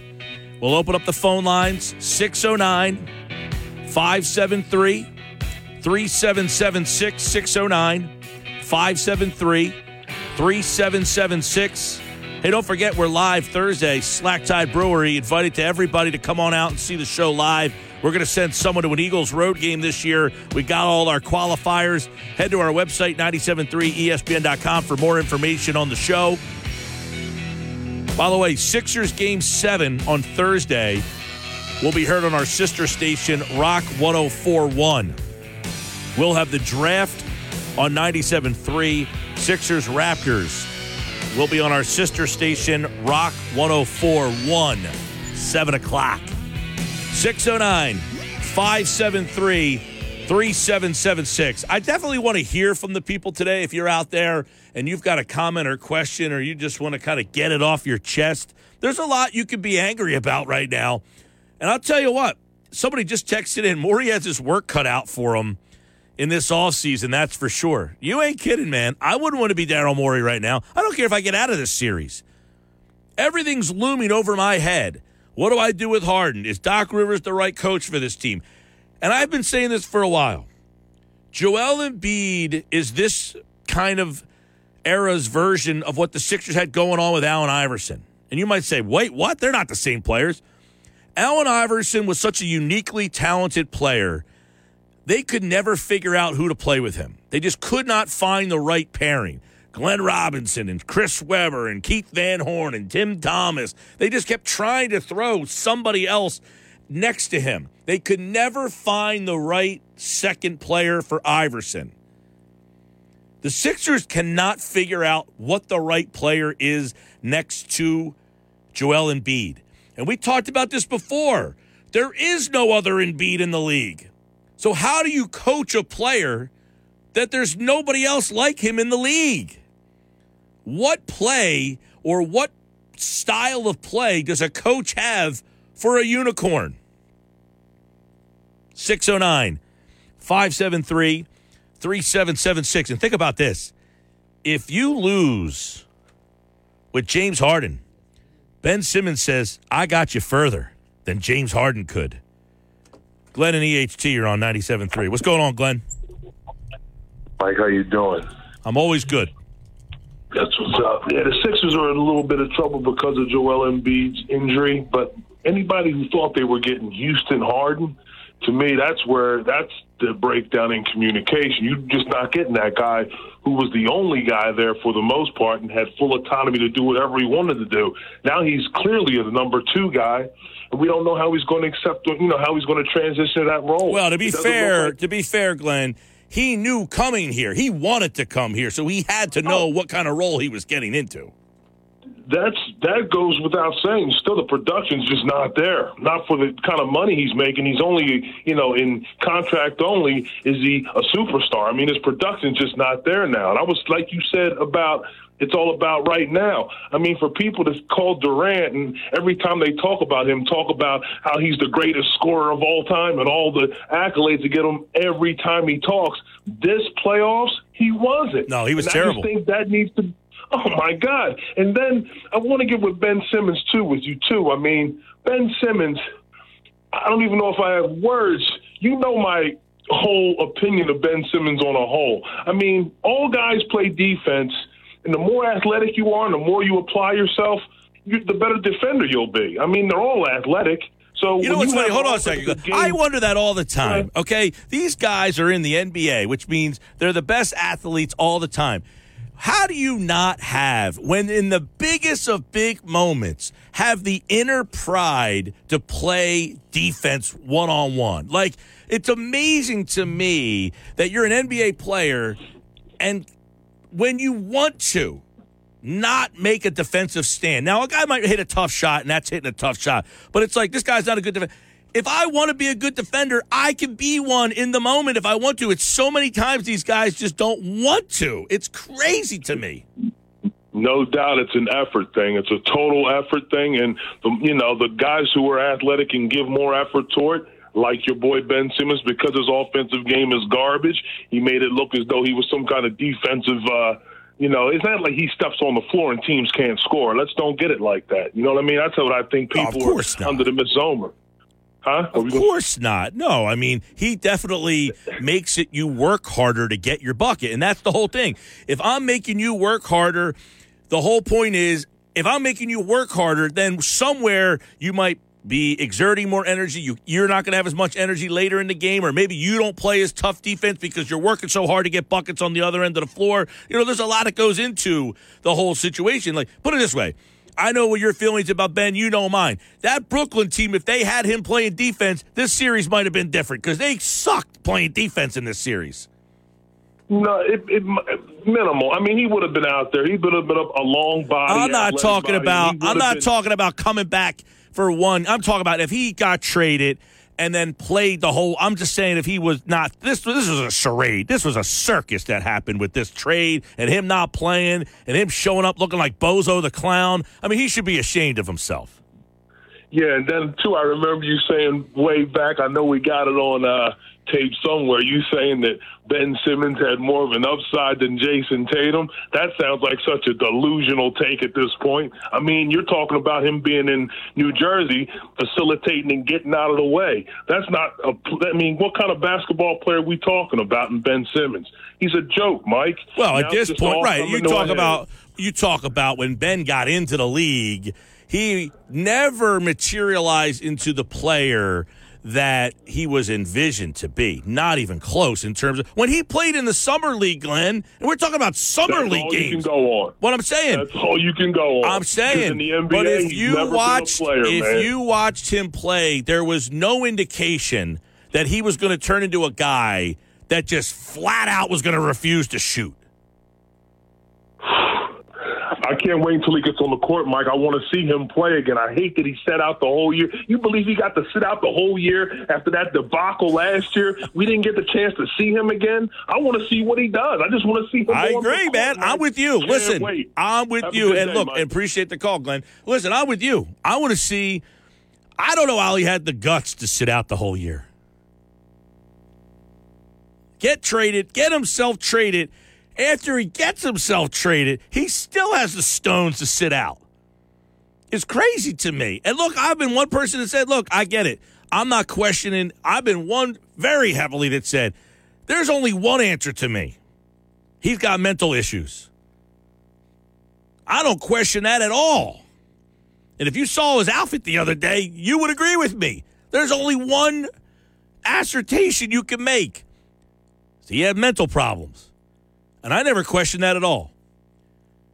And Tim Legler was on our air and said he'll never play a game in Philadelphia again. Somebody else went to a step further and told me, I don't think he'll ever play again. And I said, come on, man. This guy's whole life has been dedicated to playing basketball, but now I'm not sure he wants to play anymore because you know why? I do have concerns, major concerns about his mental well being. Major concerns about his mental well being. And that's sad. Marcus, what's going on? You're on 97.3. What's going on, Mike? Been a while, brother. How are you, man? All is well, my man. Not bad, not bad. Well, you know, your your knee bone is connected to your hip bone type thing. Well, I think your back and the mental is connected to the gut. Because uh, with those two things, he's just not able to get it together with that sort of that. But since he's not playing in either of the Nets anymore, I'm not even going to waste the uh, the short period of time we have. What I would say is, uh, when I sent in the text message earlier, man, I was thinking before the series the fact that uh, you know my level of concern was like a seven eight. I said, you know, they steal a game here or there in Toronto, which they were able to do on that Embiid shot. You know that would go well. I did not, uh, you know, as everybody else, we didn't see the injuries coming to Toronto, and definitely not the one to Embiid. But what I stated was that um, Harden, if he's trying to be in that rarefied air superstar era and all that, he's got to be better. And I heard you earlier. I know a couple people tell you how wrong you were, but the things that you said with regards to Embiid not wanting to get in the post and getting that arm swipe that, getting that hand swipe that, you know, his ability to dribble and shoot as he did. I mean, it's his it's his dominant hand.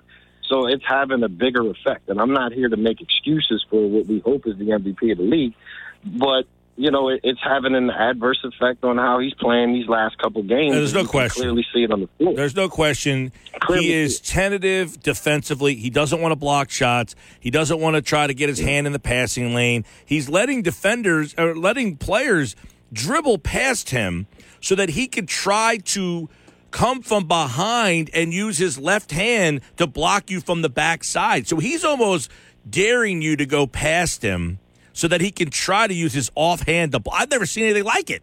He does not want to use that hand in, around the basket. Now, I heard you mention before with the pick and roll. Was that uh, you believe a, a situation that because VanVleet wasn't in, Yeah. that him and Harden couldn't be that pick and pop? Yeah, that, you know, well, they, they, were doing so- I they mean, were doing a lot. What they were doing was they were bringing Maxey up. Maxey would set the ro- the pick. He would roll off, and then VanVleet would be stuck on Harden because Maxey and VanVleet were matched up. So they would switch so that Harden had VanVleet, so that he had the size of Van. Harden's like six five. I mean, people don't realize he's a bigger guy at for guard.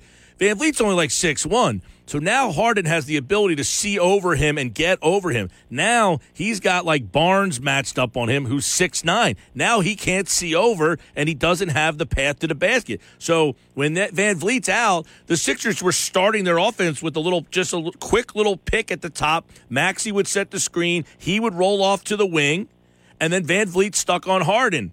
And then when when Harden would go to the basket, Maxey's guy would double Harden. And then they'd pass it out to Maxey. Maxey's catching on the wing, and he's either shooting the three or ball fake, taking the ball to the basket with his speed going right by guys. Well, now they don't need to double because the size is there.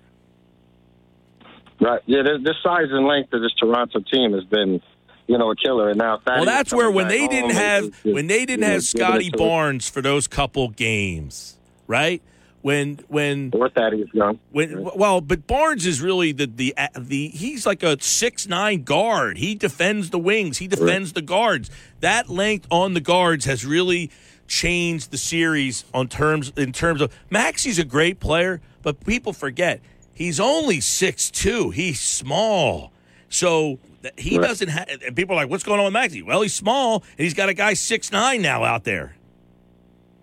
No, it, it's making a, a big difference. I, I just stated before I go is the fact that James, I, I don't even care if James scores the 40 or 35 that everybody's asking him to, but the facilitator, the getting other people involved, and the fact that he can make other, uh, you know, he's got to do other contributions in order to get this team going. And he's just kind of, I almost say, showed himself. He, he, he's not getting the calls that he, he wants. I mean, some of them should get, but it seems like now the calls are going the other way. They're getting people in foul trouble.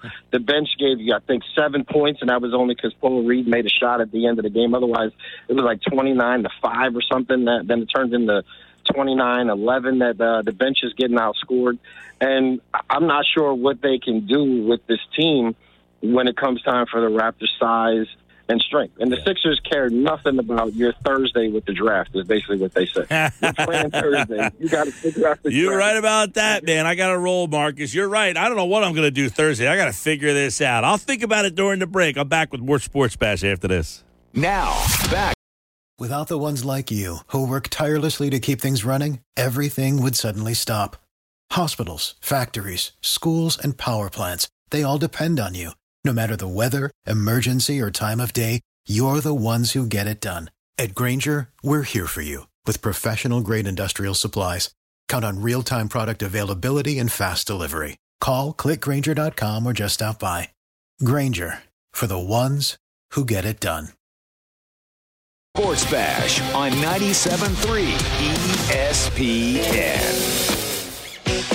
Sports Bash brought to you by AC Airport. Plan your next vacation now. Create memories that last a lifetime. Start with nonstop flights from AC to Boston, Atlanta, San Juan, Miami. Book your low cost flight at spirit.com. I'm Mike Gill. This is the Sports Bash. Follow me on Twitter at Mike Gill Show. Jimmy Butler ruled out tonight for the game against the Houston, uh, excuse me, the Atlanta Hawks. Uh, also, Kyle Lowry is out for the game against the Hawks, so you're not going to get Butler or Lowry tonight. I think it's time to make some bets on the Hawks tonight, Mike. You think the Hawks can steal one down? I think in it's time for a Mike Gill's eight leg parlay tonight. Yeah, Gabe Vincent is uh, going to hit five threes tonight. he would be my uh, guy to kind of uh, check in on there. A lot of text messages 609 403 0973. Uh, Mike, the guy the Sixers should have got is on the Pelicans. McCollum, he was the player they should have got. Younger, faster, stronger. He's lighting up for the Pelicans. McCollum's played great. I would say this. I think he's probably a better fit for, for New Orleans. He's definitely a better fit because if that team had such a huge void in the scoring department, the Sixers didn't have a huge scoring void. See, I look at it. I look at it like this, though. He would have been the scorer that the Sixers, you know, like James Harden's not scoring as much as you had thought. Mm-hmm. But you put him and Maxey in the backcourt together, you got two small guys. Yeah, they're kind of the same player. You got two guys like under six four. I think McCollum's like six four, six three. Yeah, I think it's like six three. You're looking at a really small backcourt. So while McCollum probably scores, I don't know that he scores as well here. Keep in mind, Chris Paul's only like six two, so he's not a big guard defending McCollum. Columns listed at six three. Yeah, see, he's a small, and Maxey's like six two. You would have two smallish guards in the backcourt. And listen, uh, we, I know teams have won that way. We know about Kyle Lowry and Fred VanVleet, but they also had Kawhi Leonard. That's why that team won a championship. Mike, you can see the body language the last two games. They look like they were burned out, zero intensity. If they could just stop the offensive rebounds and second and third chance shots, they probably would have won game four.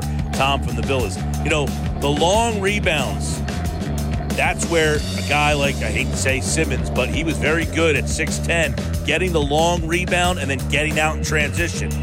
Maxey can't jump up high enough to get those rebounds sometime, and that gets second chance points. 97.3 ESPN presents The Sports Bash with Mike Gill. It's time for Football at Four with Jeff Mosher. My personality is I, I want to win badly. I want to win more Lombardis for Philadelphia and our fans. We got the greatest fans around, and I will do everything possible. Powered by the Inside the Birds podcast. Now, live from inside the Matt Blatt Kia studios. This is Football at Four. Football at Four is powered by the Inside the Birds podcast, and it is brought to you by Prop Swap, America's sports betting marketplace. Sell your sports bets, take your profit, find out how. Go to PropSwap.com. Download the Prop Swap app today. You can prop swap the NFL draft odds. First overall pick, Travon Walker is the favorite. Aidan Hutchinson is a two to one. Evan Neal, 25 to 1. The number two overall pick, Hutchinson is the favorite there. Kayvon Thibodeaux is next. Travon Walker is a uh, far third choice. Uh, Malik Willis is 18 to 1. Sauce Gardner to be the second overall pick. He is 22 to 1. He is 4 to 1. Sauce Gardner to be the third overall pick with Derek Stingley, the favorite.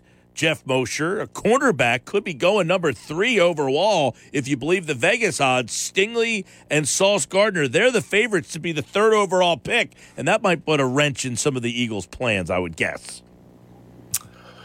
Uh, Well, I mean, uh, uh, it would put a wrench in a lot of plans, a lot of teams' plans. You know, the Eagles are at 15. Um, they would love to have one of those two guys. I would say slip, you know, into seven, eight, nine to cons- for them to consider a, a move up, in which you wouldn't have to just you know really start giving up a lot of bounty. But I, I all right, look, I've been having this conversation with Adam. This draft will challenge a lot of uh, what I think I know about football schemes, coaches, and philosophies. Right? Why it- is that? it- because you're you're you're saying that the the two corners, one of the two corners, are the favorites to go number three overall to Houston. Correct? Do they have the third pick? Yes. Yeah. So what do we know about Houston? We know two things. Their head coach is Lovie Smith. And We're Smith insinuating runs- that these teams know what they're doing sometimes. that, that's a great point, especially Houston. I shouldn't be. yeah, but- don't be but- so hard on yourself, brother. But but here here's what I I can't get past with that. Okay. Is that Lovie Smith is the head coach and Nick Caserio comes from New England. He's the GM, right? And what we know about Lovie Smith throughout his entire coaching career is that he's as pure Tampa 2 style defense as it gets. And most Tampa 2 teams do not put a lot of investment, high investment in cornerbacks because you've got two safeties back there. They like the, the physical guys, height, length, which Ahmad Gardner and Stingley offer. But, you know, guys like Peanut Tillman, I'm trying to go through the Tampa Bay Bucks when they won it. Um, you know, with Simeon Rice and uh, and uh, Warren Sapp up front, that's where they, They had Rondé Barber. three technique, right? They had Rondé Barber, but he was a nickel cornerback. He was a slot corner. Their outside corners were Dexter. Uh, I, Jackson. I can't remember the last name, but the point is, yeah, the point is those style of teams don't normally use the number three overall pick on a cornerback, right? And then Nick Caserio comes from New England, which puts a lot of emphasis on secondary players. Nobody does it more than Belichick, but but they actually are really good at taking day two and day three corners. Your your Malcolm Butlers of the world, your Duron Harmons, uh, your um, who else they turned into? Uh, th- there's a million Yo, corners no. that turned into star players. They don't normally invest first round picks in cornerback. So and plus the Texans need so much help in the pretty much everywhere around. I, I agree with you. That's a best player available type pick if they take Sauce Gardner there. I but mean, Steve Nelson might be the best corner they have right now. I, I get that. I totally get that. But again, Steve, Tampa two teams are pretty happy to just have some tall, physical, and, and Steve Nelson is physical. They, they don't. That's not where they put most of their their stock. They need because you play two safeties deep, right? You need and because your linebackers tend to be smaller in the Tampa two, like the Urlachers and, and the Lance Briggs, right? You need that big, strong defensive line. That's why you, the Warren Sapps and the Booger McFarlands and other guys, Robert Freeney from Indianapolis with um, Robert Mathis, right? Those guys were speed off the edge guys. Those are the so I, when I look at Houston, I think they're ripe for a Travon Walker or a Kayvon Thibodeaux, although it sounds like Thibodeaux might slip a little bit. But I think they're ripe for a defensive lineman because that's the benchmark to what they do defensively. That is where it all begins. But again, I, I'm also the biggest advocate in the world for best player available. So I'd be a, a hypocrite to say it's a bad pick on their part. Yeah, I mean, like it's funny because I'm looking at these odds, and Stingley's the favorite, three to one. Ahmad Gardner's next, four to one. Then there's a drop off. I mean, Travon Walker. Uh, now he might not be there because he might be the number one overall pick. But even the next couple of picks, you know, there's a pretty big drop between Stingley and Gardner, and then you go down to Evan Neal, six to one, Thibodeaux seven to one, Aidan Hutchinson who's probably not going to be there. So it seems pretty locked in that Houston is going to take a corner if you believe those odds anyway. Well, I've been surprised before, Michael, but um, let's revisit this this conversation after the draft, and and we'll see we'll, we'll see if if Houston actually took a cornerback that high. Yeah, oh, I definitely you know, and I and I mentioned this because you know, obviously the Eagles, you know, we think could be in play, and that would mean one guy would be off the board very early, which could really this happened to them last year where they liked two of the corners. Um, went right before them at eight and, ni- and nine. That, that, you know, um, Surtain was the one went to Denver, and Right. uh, the guy And Jaycee Horn. Jaycee Horn went to Carolina. So they may have liked a corner going in, and that kind of blew up their day. It very well might have. So uh, I, I think this draft is so unpredictable. Uh, I mean, when when you when you're this close and you're not exactly sure who the number one overall pick is going to be, uh, and that could also change the dynamic of who the number two pick is going to be based on who's number one. I think that that tells you that this should be a pretty unpredictable and, and potentially exciting draft. Yeah, I think um, you're right. The top of the draft, where you know um, Hutchinson's not even the favorite anymore to be the number one pick. He has now been surpassed by Walker. So take that for what it's worth. But you're getting to the last stages here, and you've got a flip flop on who the presumed favorite is to be drafted number one. And quite frankly, Jeff, we don't know who's going to go number two. No, we really don't know. I, I mean, could Sauce go number two? I, I, I could see that. I mean, he's from Detroit. So, not that the Lions are going to pick a guy just because he's from Detroit. Well, and Hutchinson went to some- Michigan. Right, and So, Hutchinson went to Michigan. you got so that they- factor They've in got two well. things going on there. Yeah, uh, I you know when you think about what Dan Campbell said he wanted to do there, it was establish a culture of devouring kneecaps and pummeling people, and so that makes you tend to think trenches. And they did draft Penei Sewell last year. Uh, I don't know how they feel about Taylor Decker and Sewell. If they'd still rather have another offensive tackle, or if they'd rather go pass rusher there. The, the, see, it's to me, it's fantastic. It's a great case study, and we'll talk about it after it, happens. But Kayvon Thibodeaux would be, let's say Hutchinson goes first or, or Travon Walker goes first. Kayvon Thibodeaux is there, and he is a you know a defensive end who is at one point was considered the best player in the draft and potential number one pick. But there there's some question on on sort of his effort all the time, love for football, like the type of stuff that you would think that would make Dan Campbell maybe roll his eyes a little bit. He's a talented player, but I've spoken to several teams that just say that you know there's a like an kind of an an arrogance about him uh, in the interview that makes you wonder if like he's a coachable kid, right? So, you know, Dan Campbell wants guys who are going to run through the wall for him. So it makes you if he doesn't go Thibodeaux to, to the Lions at two, well, where's his spot going to be? Uh, talk with Jeff Mosher, InsideTheBirds.com, did their uh, annual mock draft with Adam, Andrew, and Jeff. And in that third spot, you took Travon Walker because Adam went with Hutchinson one, and A- Andrew went with Thibodeaux two. So Houston Yeah. would be doing backflips in that situation, wouldn't they? I would think so. I mean, they could have Travon Walker, or they could have still Sauce Gardner. So I mean, they're they're sitting in the bird cat seat or whatever bird dogs or whatever they call that seat that, that you want to be sitting in. They're they're they're they're they're in a great position because they have two first round picks. They're both high, and there's really not a position that they would probably not pick a player at. Yes. Um, and then you got the Jets taking Gardner. That was Adam. Um, you know, the Giants would be interesting because Andrew's got him going with an offensive line and with Ekwonu. Uh, I think the Giants, could- you know, obviously their offensive line has been a disaster for them for years. So this seems like uh, whoever they take, Evan Neal, would be a safe pick for them finally that they need to do something to start taking care of their skill players.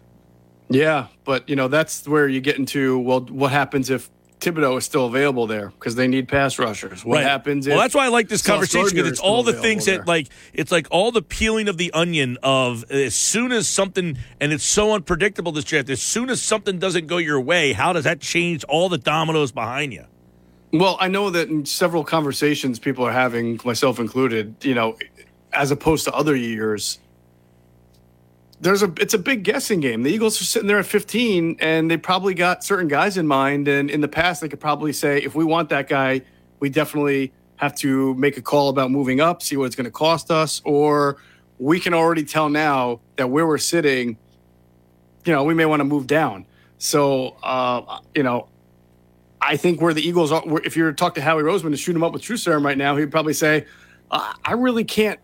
I can discuss potential move ups and move downs, but until I see how the top seven or eight even shake out, I can't even tell you if I'm more likely to move up, down, or just stand pat. Okay, so on that, let me, you know, I, and I'll go off of what you guys did over at Inside the Birds, and obviously that's not the gospel in this situation, but I think uh, Stingley, you guys have going in the 11 spot. Now, is there a player? Yeah, Stingley goes to Washington with uh, Andrew picking for them. If Stingley's there at 11, do they call Washington and then try to move? Like, where, what's the threshold? of the player they want and where he falls to where Howie says, I'll move to that spot. How high up is it? Right. That's a good question. Uh, so one thing that I feel, uh, I, just in conversations with with people um, who know the Eagles and, and are trying to get a feel for the league, they one person I spoke to yesterday said he does not sense that Howie's looking to to really you know hit the big home run here, like go from 15 to five, right, to get Ahmad Gardner or four or anything like that, and he's going to give up. He's going to package 15 and 18 or 15 in a second rounder, but the smaller move, like you're suggesting here, going from 15 to 11, which is only really moving up three or four spots, and then that probably costs you like a third rounder uh, of some sort that's a little bit more realistic. And so that's where Howie has to kind of decide do I want to move up and give that up to get Stingley? Or at 15, would I be happy with Trent McDuffie, who is a very good cornerback, uh, a cornerback that a lot of teams that pretty much checks off every single box except for the fact that he's got short arms. And teams that lean heavily on analytics don't like short armed cornerbacks. But the Eagles make concessions at times. I mean, certainly Landon Dickerson is an example of making a concession on medical history for the sake of really good talent, right? Um, so that's where Howie would have to decide: Do I really want to make that aggressive move to go up a few spots for Stingley, or can I be happy with Trent McDuffie, who might be just as good in the long run, but has a little bit of a limitation here that I don't have to worry about with Stingley? Right, and I guess on the injury front too. I mean that's one of those things where I guess you're told by the doctors, like, hey, this guy's undraftable. You don't make that yeah, determination. You, you, definitely follow your, your medical advice there. That's why they didn't take DK Metcalf. Correct. Right. I was going to say. So you don't follow your. You don't go rogue and say, "Hey, the doctors are telling me red flag." No, but I'm taking them anyway. Uh, well, I mean, you certainly could, but you don't. You shouldn't, I should say. You also shouldn't, you know, pick a player because your owner was rooting for him, but that happens too. So what are you going to do? okay, so same situation. Like Derek Stingley's there.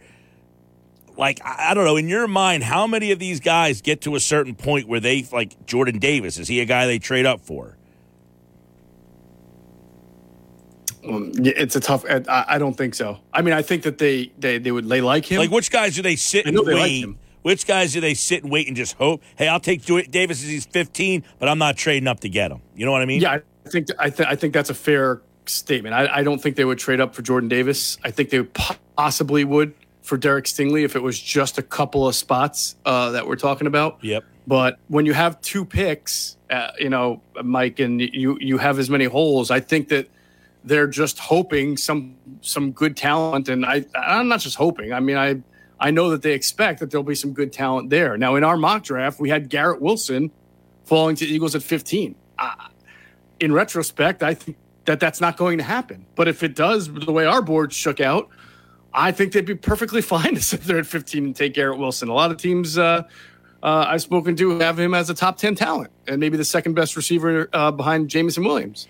Yeah, Jameson, yeah, Jameson Williams. So well, I mean, that's an example of what you're talking about. Because we touched on this a little yesterday, but Andrew um, has Jameson Williams going eight, and you know obviously there's been mm-hmm. some murmurs that that's the guy that the Eagles are hoping to get at 15. But we had discussed a bit that I mean this might have been after you got off the air yesterday that the Eagles may likely have the pick of the litter of which receiver they want. Now in your mock draft, the only receiver off the board is Jameson Williams. So under your thought process, Garrett Wilson trumps Drake London, Treylon Burks, Chris Olave, so uh, George Pickens. So if they have the pick of the litter, you think Wilson would be their guy?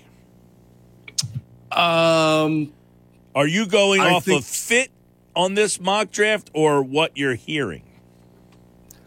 Well, uh, I'll give you a little bit of both. Fit, yes, but you know, I wouldn't, I wouldn't discount Drake London also oh. in that spot. Because remember, the Eagles have put a lot of emphasis this offseason on getting that nat- natural X receiver, that big body uh, wide receiver. Um, they, they obviously, Treylon Burks is another guy who kind of fits that. You know, they tried to um, make a run at Allen Robinson, who's a big body X wide receiver. So uh, Garrett Wilson can certainly play the X, and he's so talented that if he's on the board, I think it's kind of a no brainer. But I'm sure there'll be a discussion about Drake London at that point as well. Um, one guy that I'm interested, you know, Daxton uh, Hill is a safety, and he's kind of a could be a corner. He could, does a lot. would he be in play in your mind i- with 18? I don't, I- you know, I don't want to slam the door on anything. I, I know just- you're the- big the- on the, not wanting to take a safety, but this Yeah, guy I mean, little, because- has a little versatility. Yeah, I mean he he's sort of like of, of uh, a chess piece, right? Because he can play nickel cornerback, but you have Avonte Maddox signed to a long term contract. So how much slot corner are you really going to use Daxton Hill in? I mean, if you think he can play safety and then come down and be your second interior receiver when they go four wide, and he's going to play sixty five percent of your defense, he's certainly worthy of a discussion. But then that goes back to still he's a when all when when when you slice it up, he's still a safety, right? Whether he's an in, interior corner or a post player, he's a safety. And I, th- if you're talking about the first round with the Eagles this year, I think you're talking about either defensive pass rusher, wide receiver, or cornerback. That's it. Mm-hmm. Not, and could they?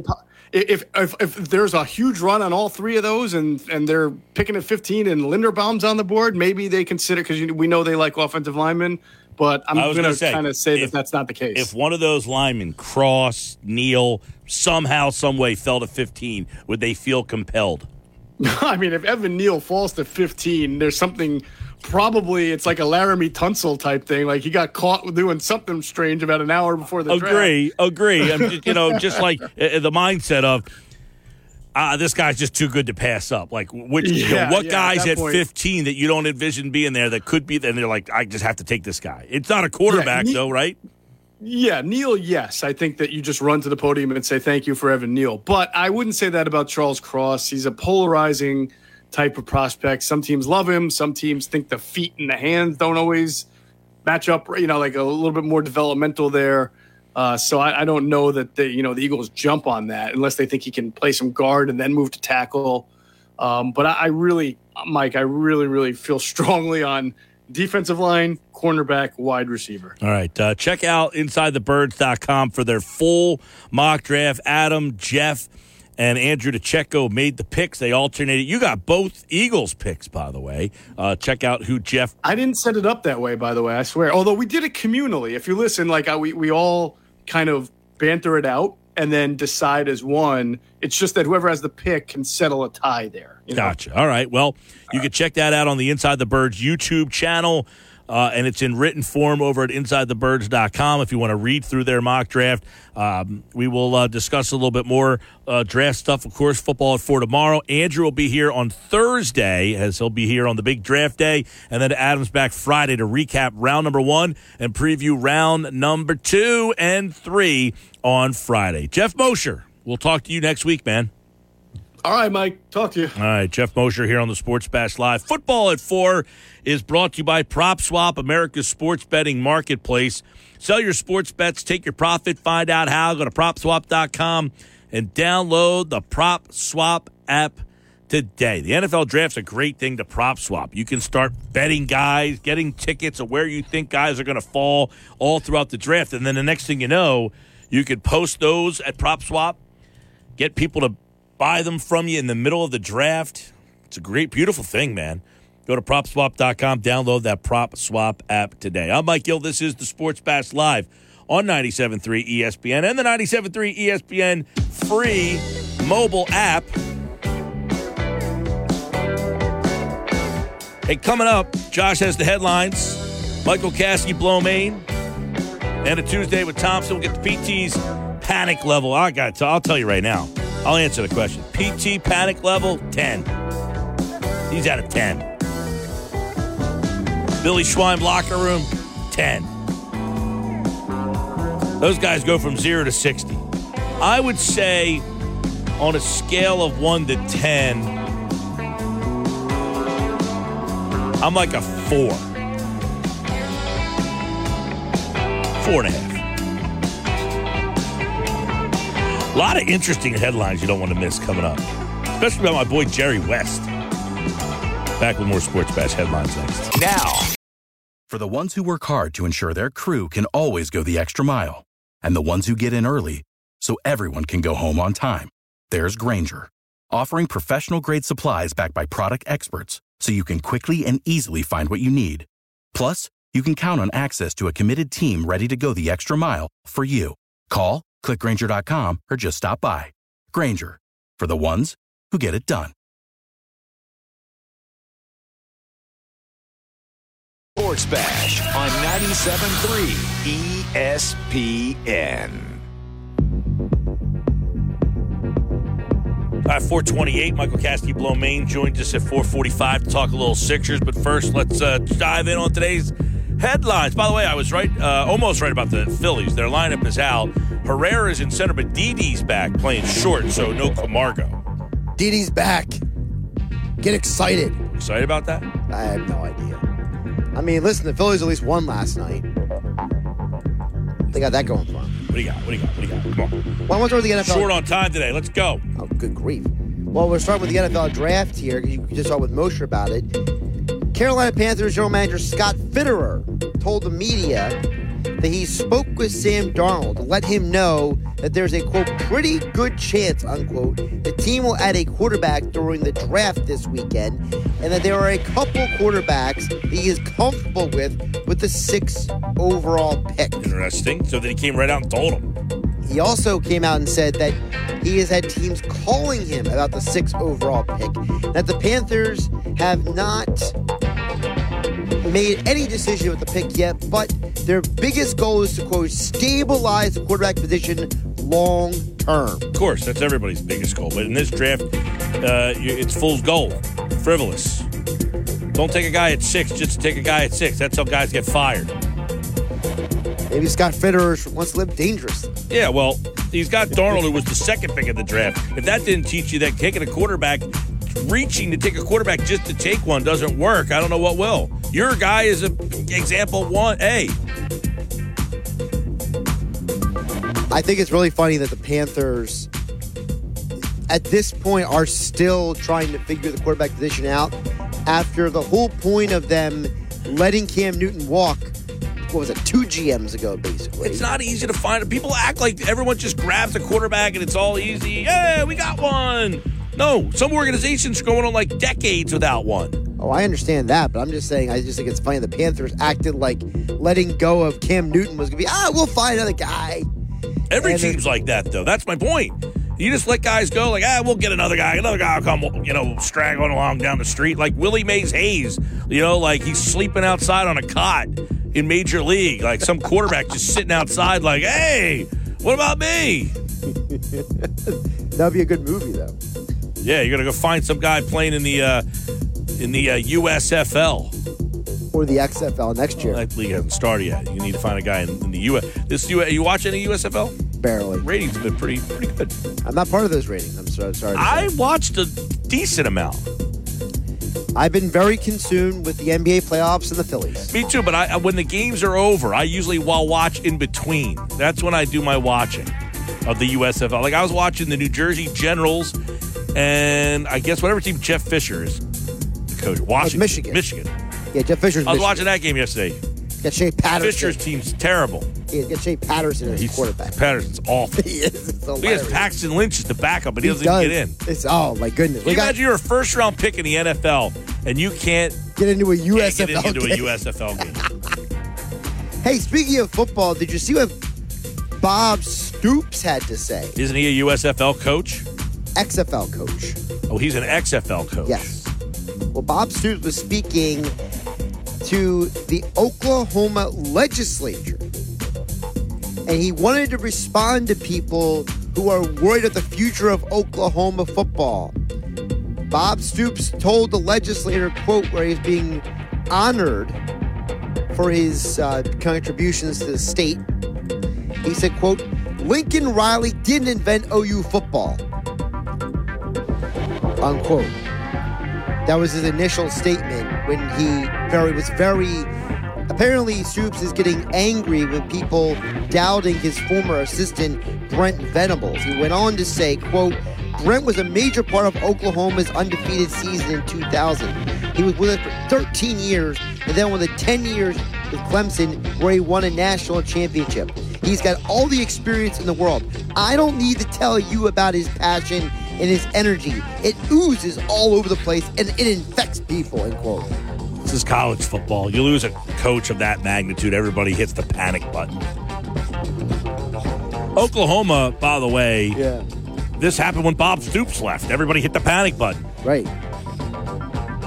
I think the bigger college story, college coaching story, is Jay Wright this morning on 97.3 ESPN said that he actually thinks he might want to coach in the NBA. Have you seen this story? I heard the audio. If I remember correctly, he said I'd be lying if I wasn't interested. Right. He didn't say, yes, I want to coach in the NBA, but he did admit I'd be lying if I hadn't thought about coaching in the NBA. Now, this is interesting because Phil Martelli was on Billy Schweim's show on Saturday. And he said he wouldn't be surprised if at some point Jay Wright, several years from now, feels the need to scratch the itch, he called it. Several years from now, he's 60. So you're talking about like he's going to be 65 years old and decide I want to get back into coaching? Maybe. I mean, the way, if you combine what Jay Wright said to Seth Greenberg in a separate interview with what I heard Phil Martelli say this weekend, it sounds like Jay Wright is pretty intent for a few years of just not doing it. Yeah, it, I mean, on the interview this morning on KJM, he, he kind of sounded like he said, "Look, I got to scratch that itch a little bit." And Ryan Fannin said this on our show on Friday. He got to do the Olympics, Right. and he got to be around LeBron and KD and all those guys. So that gave him a little bit of it. But he, I was a little surprised that he did say, "I'd be lying if I didn't think about it." I thought that was something. Yeah, it's definitely something to hang on to. Listen, I don't think that Wright is going to take a job like the Lakers, for example, but I do think that, you know, for I'll use this as an example. What if it's the 2024, right? Let's say it's two, three years from now. Let's say the Sixers still don't win a championship with Joel Embiid. Doc Rivers gets run out of town in a couple years. They lose this series, Doc Rivers will be run out of Well, town that's- that's true. Saturday. I, I'm just going to say, let's let's I'll say tell you that right now. If, if they don't win this series, he'll be gone Sunday because Game Seven Saturday. true.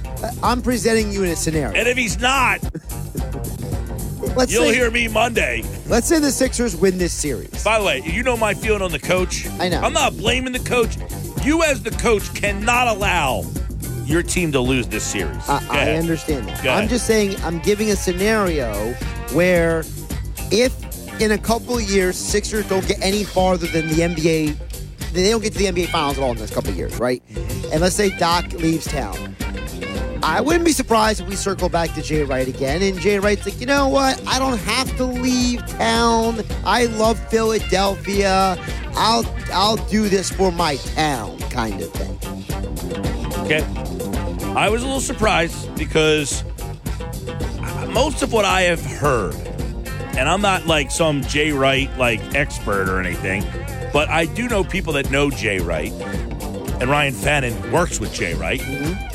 Most of the people who have known Jay Wright that I know have said he has not had a lot of interest or didn't think that that was something that he like had to do. Yeah, and Phil Martelli even said this weekend with Billy Schweim that he didn't think it would be an NBA job. He thought it might be another college job. See, I don't see that. I don't think he does another college job. I'll be interesting to see what his That I'd be surprised with. If he took another college job, I'd be surprised I- I'd be disappointed, quite frankly. Okay. Now, unless he took like Monmouth. Seriously, like if he, you know, like some of these older guys at the end of the line, they went and coached like some smaller school just because they just wanted to keep coaching. Like uh, Jim Calhoun did with yeah, that, like Raleigh D3 Monsanito was at. Cleveland State, Right. stuff like that. Jay Wright, Coach Rowan, what? Not that level. Seriously, like um, a St. Peter's or a Okay. someone in that like level of, of Gotcha. size, but I don't think that's the case. I don't think. You mentioned the HBO story earlier. I'll get to that now because we are on the basketball theme here. So HBO is trying to fight back against Jerry West and others' accusations that this whole winning time show is basically been a character assassination of everybody, basically. Now, the HBO statement they gave, I think, is very intellectually dishonest. I'll read it for everybody out there.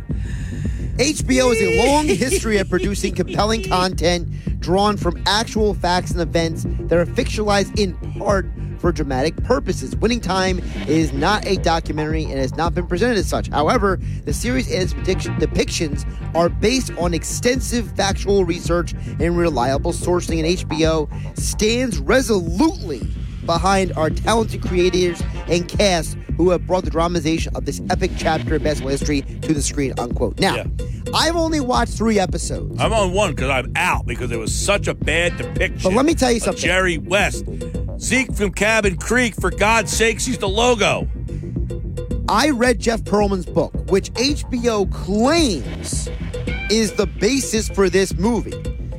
The Jeff Pearlman book never makes Jerry West or Kareem look the way they do in this in this show. Now, the portrayals of Magic and Norm Nixon have been pretty accurate, but the portrayals of the other two guys have been extremely inaccurate. The Jerry Buss prediction is decently accurate.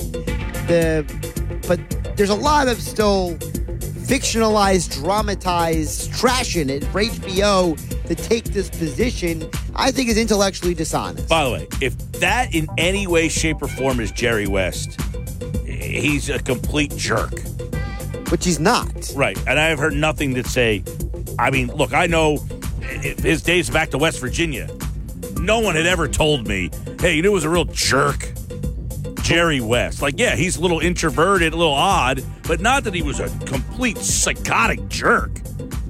Yeah, which, to which Kareem Abdul-Jabbar said, uh, ex- exploring West's compassion and his understanding of the game, they turned him into Wily Coyote. Yeah, it was terrible.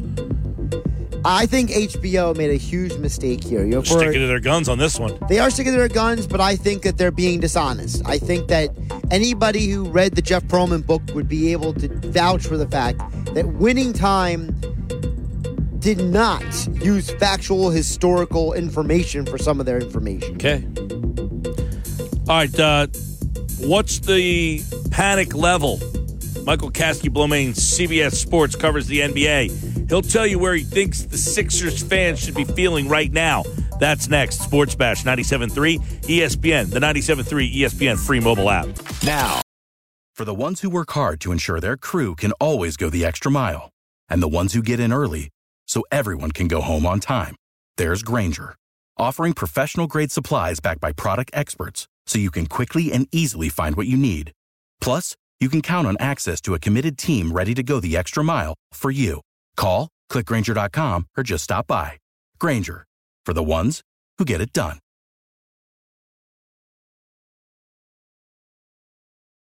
With Mike Gill on 97.3 ESPN, South Jersey's sports leader. All right, we got text messages. We've got reaction from last night's awful loss brought to you by Delaware Valley Acura Dealers.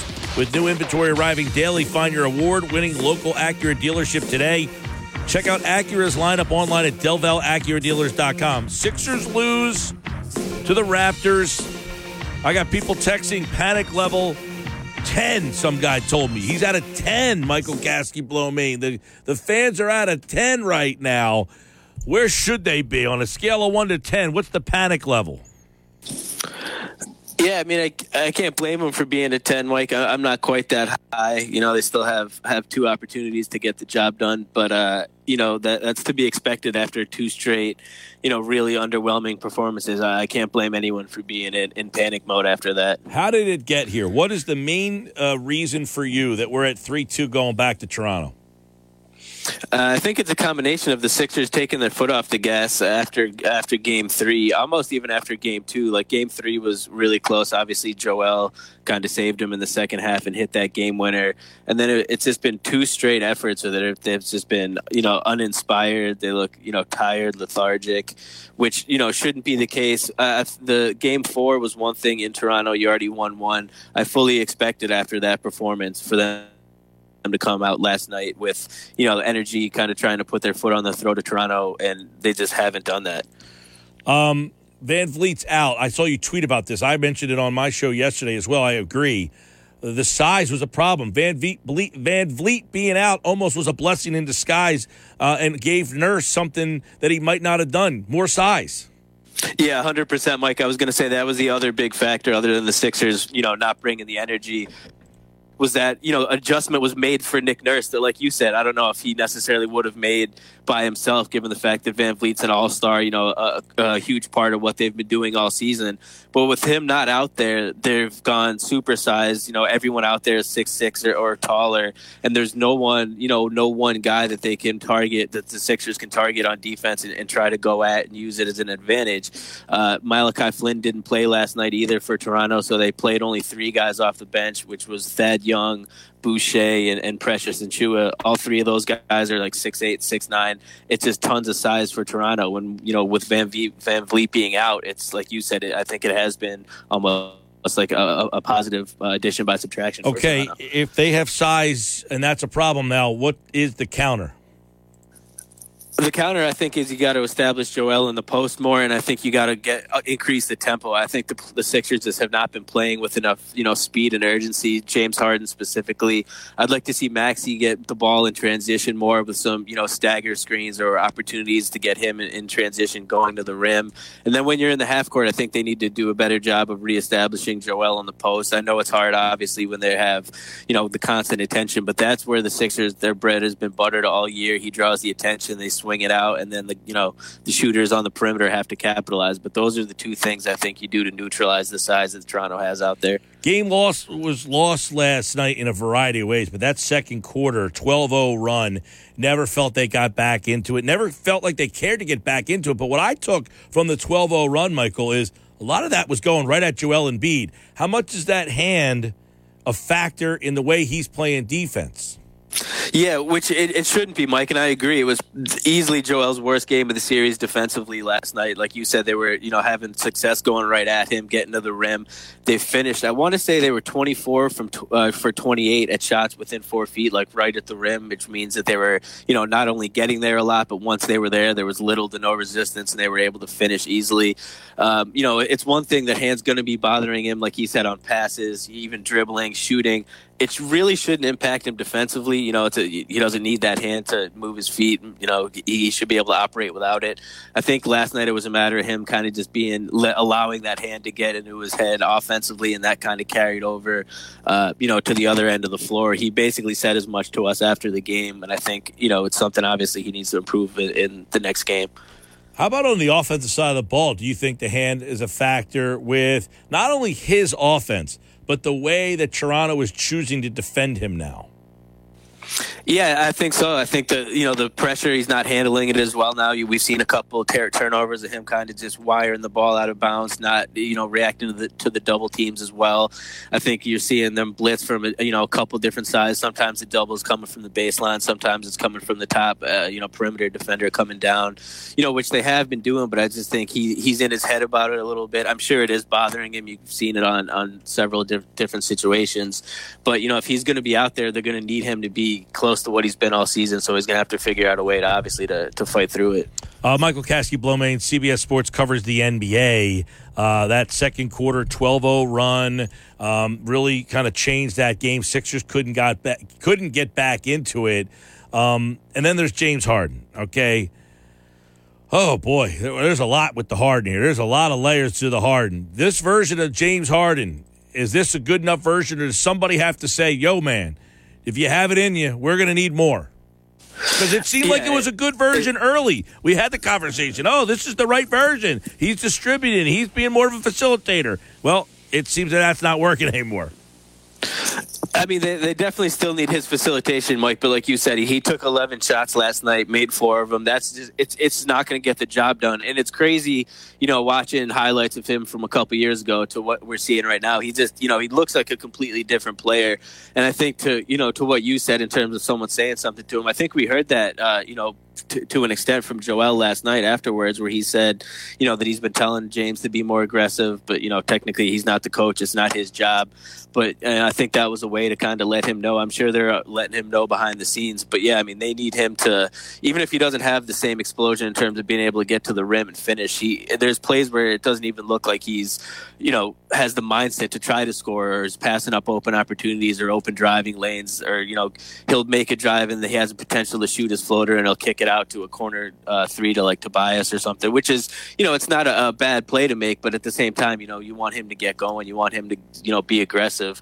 So uh, if it's ever going to happen, like you said, they need it now. Joel's clearly not at 100% at this point. They brought him in to be, you know, that second guy, let alone for what's going to happen with his contract extensions after the season. But for this season, now they, they definitely need him to be more aggressive yeah, and, and Michael, step up. Uh, Michael, uh, this series could be over by the next time I talk to you. Well, it will be over because it's either over Thursday or Saturday. So we're either going to be talking about post mortem or getting ready for Miami. But that being said, if I'm asking you on Tuesday, this version of James Harden, can you pay him 250 million? Uh, no, absolutely not, Mike. It, it, you know, you would be handicapping yourself in, in a big way. With that being said, I think he can still be extremely useful and productive. I don't know what he would be willing to take and, and whatnot. I think the best case scenario for the Sixers would be him opting in uh, next year to that player option that he has, and you know, riding out with one more year and then going from there. I don't know if he'll do that, but no, you you know, short answer, you can't uh, max out the way he's playing right now, and considering how much that would mean he's getting paid as he gets into his mid and upper thirties. What happens hypothetically if they lose this series? What are the repercussions? Whew, man, uh, I mean, I think it would be really hard to justify bringing Doc Rivers back at this point. And you know me, i am not one of these big anti Doc Rivers guys. But if you're talking about, you know, the way things turned out last year in that Hawks series, followed up by a first round exit to a you know inferior Raptors team talent wise after getting a 3-0 lead, which you know obviously we know that would be the first ever uh, 3-0 lead blown in a best of seven series. Would add to Doc's resume of you know, blown leads in playoff series in the past, and I just don't know how you would be able to justify bringing him back at that point. Um, and then obviously the roster would, would see some tweaks. I think Joel and, and Maxey are obviously the, the, you know the cornerstones at this point. Whatever happens with Harden, and then you know it's it's almost back to the drawing board. I would say. What's going on with Maxey? You know, I think it's a combination of things. He's still, I, I do think age is still a thing. I don't think he's, you know, shown all season that he's ready to be a consistent night in, night out, 25 to 30 point scorer. You know, I think there's still the, the bumps in the road where he has off nights. He, you know, gets in and out. But some of it I think is schematic. And I think that's, you know, one of my critiques of Doc Rivers right now is I think he, you know, the offense is, pretty predictable in terms of with, with, James and Joel, the two main game isolation, you know, trying to draw a switch and have James drive and, and, dish out to the perimeter. I think you want to see more, you know, moving forward these next game or two games, however long it takes. Uh, you know, more uh, action for Maxey with, you know, the ball in his hands with, you know, opportunity to get to the rim. It, it is tougher. You know, obviously the VanVleet being out is also playing a part of it. Like we talked about earlier, that was a guy, especially in game one, Maxey was, you know, getting him in space and cooking him and going right at him. Now every time he gets you know, isolation or a shot, there's a six eight, six nine guy with length like right in his face, which has impacted him too. But you know, like I said, I'd like to see Doc get him some more plays where you know they set screens for him, get him the ball coming off screens, going to the basket, get him you know transition opportunities, things like that to get him going. MKB, Michael Kaskey Blomain has more on the NBA playoffs. The Sixers, five takeaways from the series. Go check it out over at CBSSports.com. MKB, take care, bud. Thanks, Mike. Uh, that's Michael Kaskey Blomain. Tuesdays, we talk NBA right here on the Sports Bash. He's got five takeaways. We gave you a few of them. He's spot on on the size. We talked about that earlier. Next hour, Pete Thompson. The alarms are set. I'm going to say on a scale of 1 to 10, he's a 10. That's my prediction. We'll ask him, how concerned is the PT? Stick around. More Sports Bash on the way. This is the Sports Bash with Mike Gill on 97.3 ESPN. Now, live inside the Matt Blatt Kia Studios, here's Mike Gill. Uh, it's 5 o'clock, driving you home. Sports Bash, 97.3 ESPN. Travel with the pros at Philly Sports Trips. If you're a diehard Philly fan who's looking for some great Philly sports radio, uh, sports road trips, it's time to check out the full trip lineup at phillysportstrips.com. That'd be a great business model. Philly Sports Trip just like sends me around the country to do shows, and then like people could come with us. We have a big crowd, stay in a hotel, do the show at the hotel bar. It's a Tuesday with Thompson. Pete Thompson is here. On a scale of one to ten, how concerned is the PT well, he's got his Sixers shirt and hat on, so it seems like he's not giving up on this team, PT. But where is the concern right now? I'm not giving up on the team. I put it at an eight. I'm going to remove my headphones. I'm going to remove this hat. Okay. And I'm going to get on brand with the correct hat now because that hat is no longer lucky. I didn't wear that hat the game before, and I thought that uh, that was uh, had something to do with it. It didn't have a damn thing to do with it because I wore that hat last night, and they stunk. They absolutely stunk out the joint, and I am concerned. Wow, what's the level? One to ten, PT. Give it to us. Solid eight and a half. Eight and a half is the number. James Harden. You know, it's never maybe happened James before, Harden Pete Thompson. Actually, wake up and become young James Harden for a game. Maybe It's never But happened before. This goose looks cooked. Never happened. 143 and zero. It has never happened, but you are at an eight and a half. Wouldn't it be the ultimate Philadelphia thing for somebody who's finally going to be the one to blow a 3-0 lead? Yep. Wouldn't 16's it got to beat the one some point, right? Sometime it's got to happen. You know? And I mean, it's crazy uh, just how this all has gone down. And I heard the opening of your show. I thought I agree with you a thousand percent about that Joel Embiid's injury is creating him not fully able to be Joel Embiid. That has a lot to do with it. But but the bigger problem, other than Joel Embiid not being Joel Embiid, is that James Harden is not James Harden. I mean, that guy uh, is not getting it done, and, and his stat line looks reasonable. It looks good until you sit there and think about the fact that. Well, did he make anybody else around him any better? You know, I mean, when you look at his stats, you see 15 points and five or six from the line and seven assists. You know, you think, okay, that, it's decent numbers. And and I myself, when things were going good early in the series, was advocating for Harden is better when he's a facilitator, when he's a distributor of the basketball. And at the same time, I, I almost, I, maybe I'm flip flopping, I don't know, but the, the to me the measuring stick is is Harden making the people around him better? Is he actually making everyone around him better? And I didn't think so last night because the Sixers off. How many possessions did they go without a basket?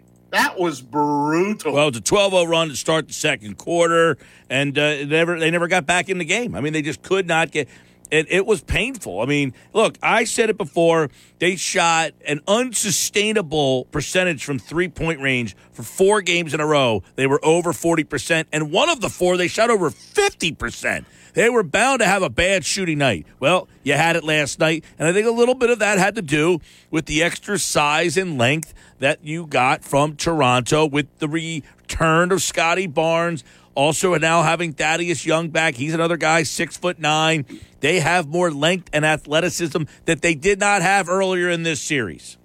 And unbelievable, you're right. I mean, the fact that VanVleet was out actually ended up helping Toronto because then they could get bigger, get more physical. They have no no uh, hesitation whatsoever. Where whereas before it maybe was a second or two before they'd send the double team over to Joel, that double team is right on him right away, trying to pressure him to move the basketball, and of course the turnovers go up when that happens. So it, it just, I, I mean, you know, I, I got to tell you, and you, I heard you touch on this very early, but I thought one of the more glaring outliers in last night's game was how poorly Matisse Thybulle played. And He was awful. Here I was hoping that a return to South Philadelphia would bring a return to defense and hustle, and and, and Thybulle was brutal. I mean, he was brutal.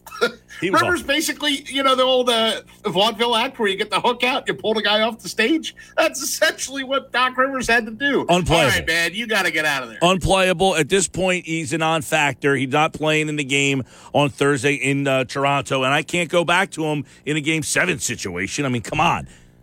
He just, I mean, it, you, there's zero offense that comes out of him, and and again, you had that that period of time where I know they were counting it up on the broadcast. That's nine trips without a basket. That's ten trips without a basket. I, I think it got to like eleven. I think there was eleven possessions without an offensive basket from the Sixers, and and even the scoring finally came maybe on a free throw or something like that. But you know, this team's good when they're running their offense, and and that's another thing too. I mean, look, I'm not. I'm not Billy, okay? I'm not going to say this is Doc Rivers' fault.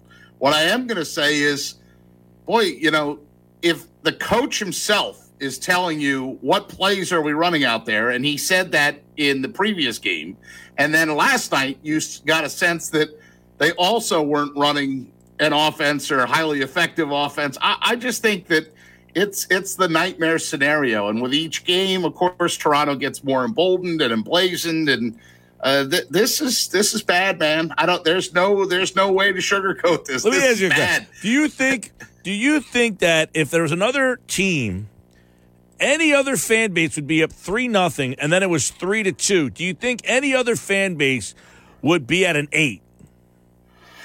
Mm, gosh, maybe no. I don't. Maybe a New York fan base, like who who just lives in Brit. But I don't. I, I don't. I don't know fan base that have seen more like you know. I mean, you got the older generation that saw the Phillies collapse in 64, right? You've seen uh, like uh, my generation that saw, hey, the Flyers got to the Stanley Cup. Unfortunately, they're playing half the Russians and the Detroit Red Wings. They lost 4 nothing. But we got Lindros. Who cares? Doesn't matter. I mean, you, you just, you add all these into your collective consciousness.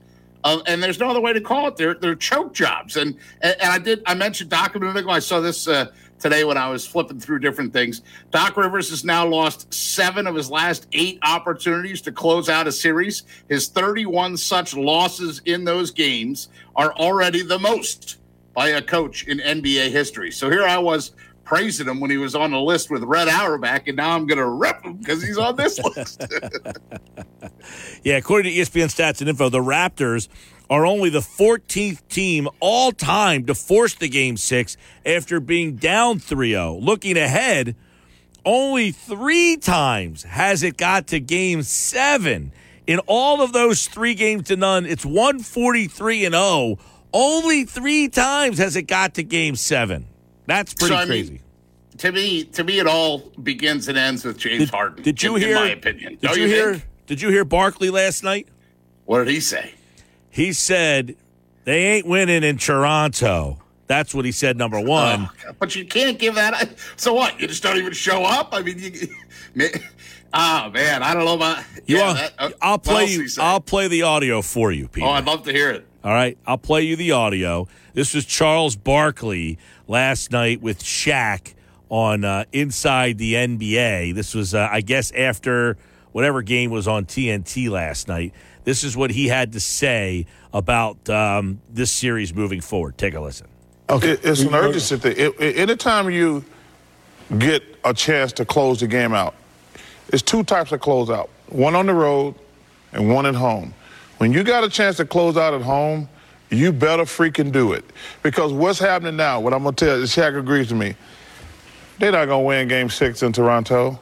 But let me tell you something. By the time they get to game seven, them sphincters going to be so tight oh, because oh, the sphincters are back out. I'm telling uh, Kenny the Jet goes, the sphincters are back out. That's right, Kenny. They're out because Charles knows Philly better than anybody on a national stage. And that's exactly how it's going to be. I, I, have to agree with him. He said know? they're not winning that game in Toronto. That's, that's period, point blank, that statement. And when they come back, look, they've been in this situation before, PT. They had game seven on their floor last year, and they lost that game. I mean, did you read uh, what Rich did, Rich Hofmann did in The Athletic, where he, he took you back to what is it about game fives at home that give the in the playoffs that give the Sixers the whammy, you know, and he and he went back to the last time that they played a game five playoff game in Philly, they blew that 26 point lead to the Atlanta Hawks en route to a shocking series defeat. Well, that doesn't seem like, you know, that at the time you thought, well, you blew the lead, but that's all right. We'll go get them in game six. Well, then the gut punch game a couple days later, right? Now you think to you fast forward and it's almost like deja vu. Uh, the only difference is the numbers are on your side only to further set up how long the inevitable might take. And I got to tell you, eight and a half. Just talking to you, went up to a nine. well, I, I mean, look, I said this yesterday, and I hate, I said I hate to say it. That thumb injury, I said sadly, that's it for me. That thumb injury, I have no. No hope at all that they can make a deep playoff run. Now, right. Even if somehow they survived this series, yes, that thumb injury would prevent them from being able to make a deep run. I mean, you know, I'm not naive to the fact of how Boston is playing right now. Even, that's not who they would play in the next round, but but you know, you got teams out there working that uh, seem to be more together, more solid, and it just uh, I, I, thought the greatest thing you said the opening 20 minutes, and I was listening attentively, was that uh, you said, Can you believe that one stupid rim in Toronto is going to be the downfall of not one Sixers series, but two? because a couple of years ago, the quadruple doink, and now it's, you know, I, am sure they changed the rims out, but I see your point. Yeah. You know, it's that rim where he dunked the ball and then screwed up his hand. Yeah, same side. Uh, Sports Bash Live 97.3 ESPN. Uh, text messages uh, are excuse are uh, welcomed.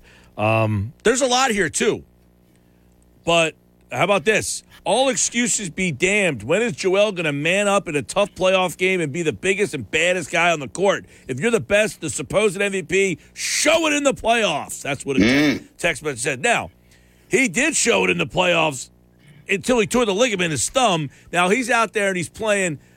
Yeah, he had 22 points, 11. But I said earlier. If, if he's not Joel Embiid scoring 35, not good enough. Sorry, dude.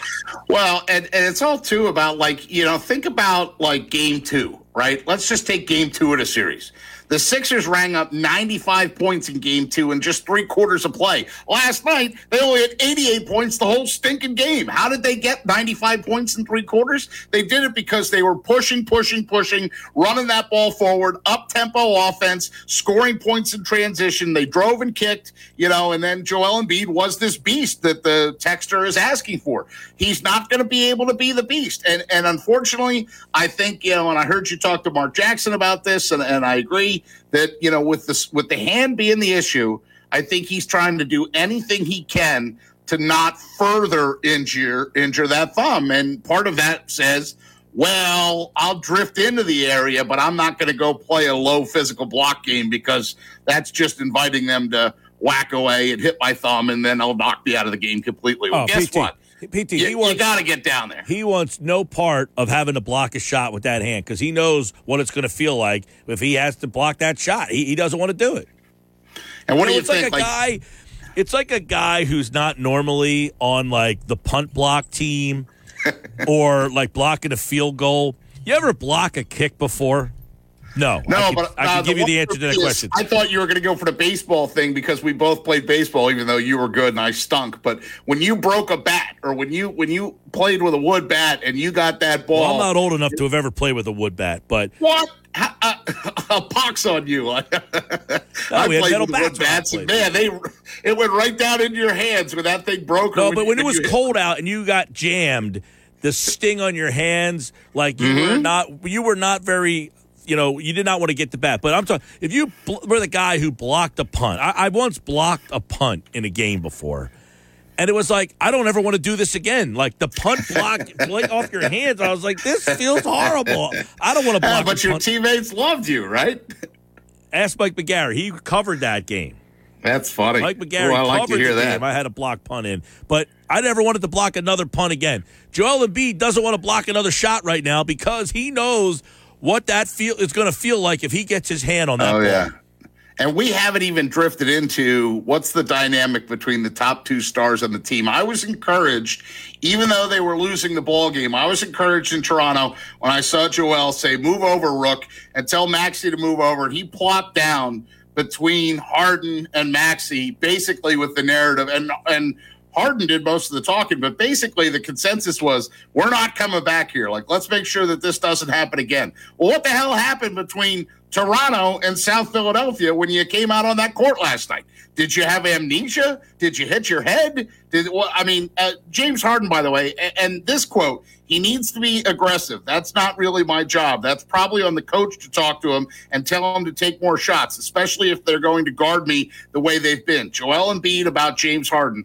Uh, and James Harden, by the way, seven for his last 22 from three and shooting just 37% in the series. Like everybody knows the problem is the beard. Now, what kind of flight is that going up to Toronto, or what kind of discussions are happening? Are there, and uh, you know, Doc's not going to talk to him. Like, is Joel going to say something to him? Like, hey, man, you're hanging me out here to dry. I can't do it all myself. Well, I think you saw a little bit of that last night. He tried to like so uh, he, he tried to throw it out there like that's the coach's job to tell him to be more aggressive. I've done what I can. That's his job. Four for eleven for Harden. I mean, that's just. I, I, I, I agree. Look, Wasn't I- this guy the NBA's leading scorer at one point? I mean, didn't he? Well- wasn't there never? He can't blow by anybody anymore, right? But I ask you this: Why can't James Harden, if if Tobias Harris, who I wanted to run out of town on a rail, could incorporate catch and shoot? Why can't James Harden incorporate catch and shoot? Well, he's or if never really- Tobias Harris can adapt his game, why can't James Harden, one of the 75th greatest NBA players of all time, get a mid-range jumper? You don't have to get to the cup, and you don't have to take a here's the, three. here's the, the misconception about Harden. One, he's never been a good shooter. He just is a will like he'll shoot seven threes and he'll make two. It's not a great percentage, but he'll you know, he's he's got that step back. Well, the step back isn't as effective because he's not as quick and he's not a great shooter. So now he's mm-hmm. so he hasn't been aggressive. He's got more length on him now with Scottie Barnes back and Thad Young back and Siakam. You got guys six nine on him, so he's got more length on him. So, and look, he's not the same player. Leo Rautins was on with us earlier. Okay, you remember Leo used to play for the Sixers. Oh, right. He now does the Raptors uh, pre and post game stuff. And he said he's a step slow. He's not as confident as he used to be. And physically, he's not the same player. That's what he says he sees. Well, let's get him to St. Uh, Augustine, Florida, uh, to Ponce de Leon and the Fountain of Youth, and we'll give him a little bit of youthful injection before this game six because that's the only way. Well, the they only gotta youth- end it. They the only youthful injection he's getting is at the Toronto Gentlemen's Club. All right. Hey, now because I heard those are nice. unfortunately for James Harden, the fountain of youth comes in the offseason, and he's not too interested in spending a lot of time in, you know, he's taking the same path that you and I have in the offseason, sitting on our fat asses. yeah, that's true. And I'm on the seafood diet. I see food and I eat it. That's yeah, correct. Well, I mean, guess what? James Harden, I, and I had this discussion with Josh earlier. He's 32 years old, and in our mind, he's still the 27, but he's not. He's the 32 version. And that's a Right. different version than the guy that was 27, 28, 29. Yeah, it's. Uh, I- I don't see a lot of answers here, uh, and uh, I think you know, obviously, all the momentum to me is in Toronto's court and in their side, and un- unless you get some, you know, I mean, the other flip side would be if you said like Joel went off for one of his Joel nights, like if Joel finished with like forty three and and ten or something like that, or forty three and fifteen rebounds and you know a couple assists or something like that, but. I don't think Joel can do that right now with the thumb situation. So you, you you're in an either or situation. You either get a great game out of Harden because he's heard all the the grief and he's going to you know rally up one more time and say I can still do this. And, and I thought what you just said too about the step back three is probably the most telling like uh, thing that everybody sees out there, which is the step back three was a lethal weapon when they thought that he was going to blow by them. So he acted like he was going to blow by him and then did the step back move and got his three off. Ain't nobody afraid that he's going to blow by him anymore. Ever. And then you you factor in on the defensive end that now, you know, I mean, at least they were trying to get him, and I think I heard you say this earlier in the show too. They were trying to switch him onto VanVleet. So at least they would be matched up size to size. There's no favorable matchup anymore for James Harden to go up against. There's no like, oh, well, let's just pick on this guy. This'll work. Yeah. Doesn't exist.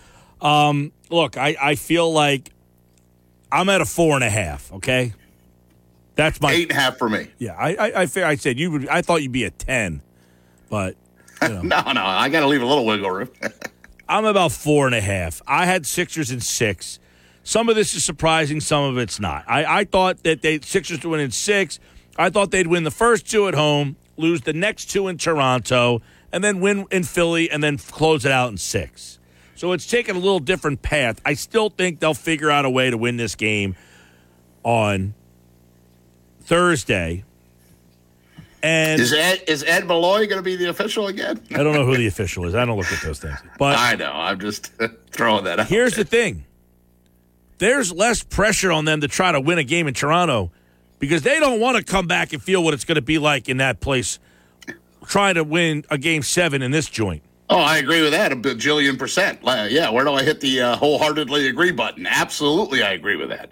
You know, and and they know that going up there, but I, I still feel like you know, when you when you get to three, you're supposed to be the team in control of the series, right? But the hardest win to get is that fourth win, and they're proving that time and time again. Yeah, and the fourth win. Um, you know, I asked Mark Jackson if he thinks leadership's a problem. He says no. He thinks that you know Joel Embiid is a, is a leader, and and yet I, I don't know that that's proven yet. I don't know that I agree with that yet. Well, let's see what happens in this uh, on the plane ride or in the shoot around, or you know what what conversations are we not privy to, Mike Gill? You know that's you know, and and quite frankly, you know, and they've had some slow starts throughout the entire series. Uh, you know, let's see let's see them uh, come out with like their hairs on fire. I'd love to see that too. Well, and this is my concern. My concerns are this: you shot over forty percent four games in a row from three and last game, you shot 27. You were bound to start to go cold. And if you're only shooting regular average from three, is that going to be good enough? Right. I, I, don't know if it is. And, you know, the only thing that you could control, like a, any good basketball coach would tell you, is your defensive effort as well. If your shots aren't falling, then you damn well better play tight defense. And, I, I, don't know that the Sixers are built as, a, uh, especially if it's not 100% Joel Embiid. When Joel Embiid's 100%, I think that defensively they can actually ratchet it up. But I said this at the beginning. I'll say it again. If Joel Embiid's thumb is 100%, we're not. Have, I don't think we're having this conversation. I think the series is over.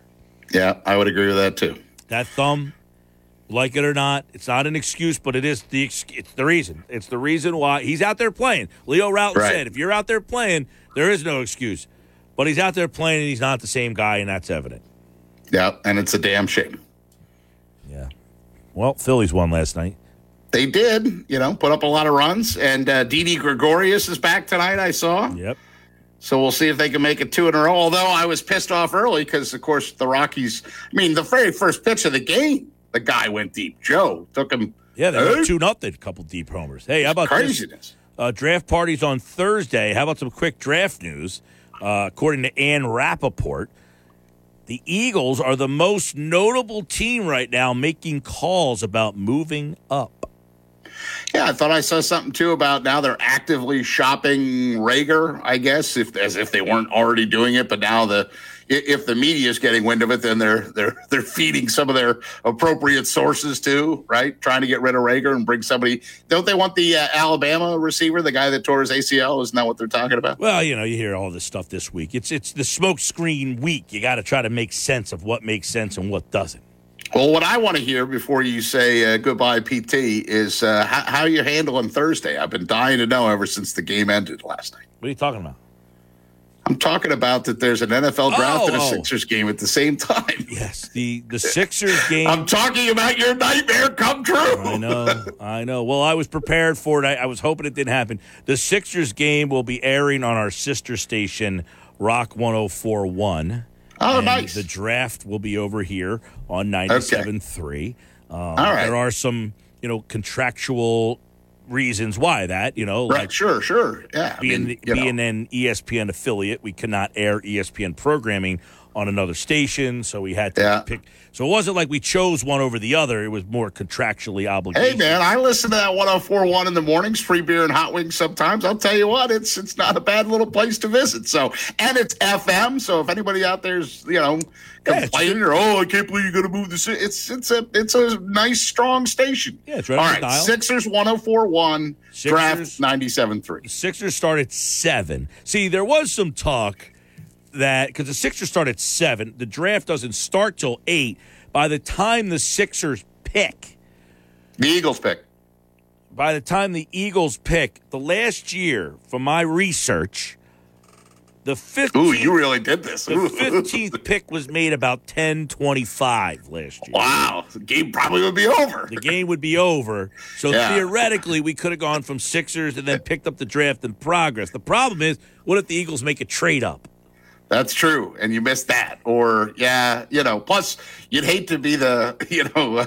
Oh, did you hear about that ESPN affiliate Atlantic City that lost their affiliation because they didn't hear the draft? Whoops. Well, I mean, yeah, I mean, look, the Eagles football is very popular. If you didn't know, so people are interested in both. So we have a way to get both on and not have to miss any of them. You just got to uh, go to our sister station for a little bit. Well, I will work at uh, my hardest at getting that news out, and I'm going to be with you at Slack Tide too. By the way, I'm coming down there.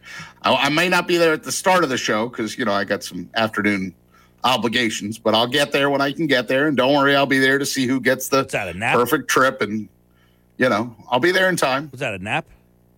What afternoon obligations?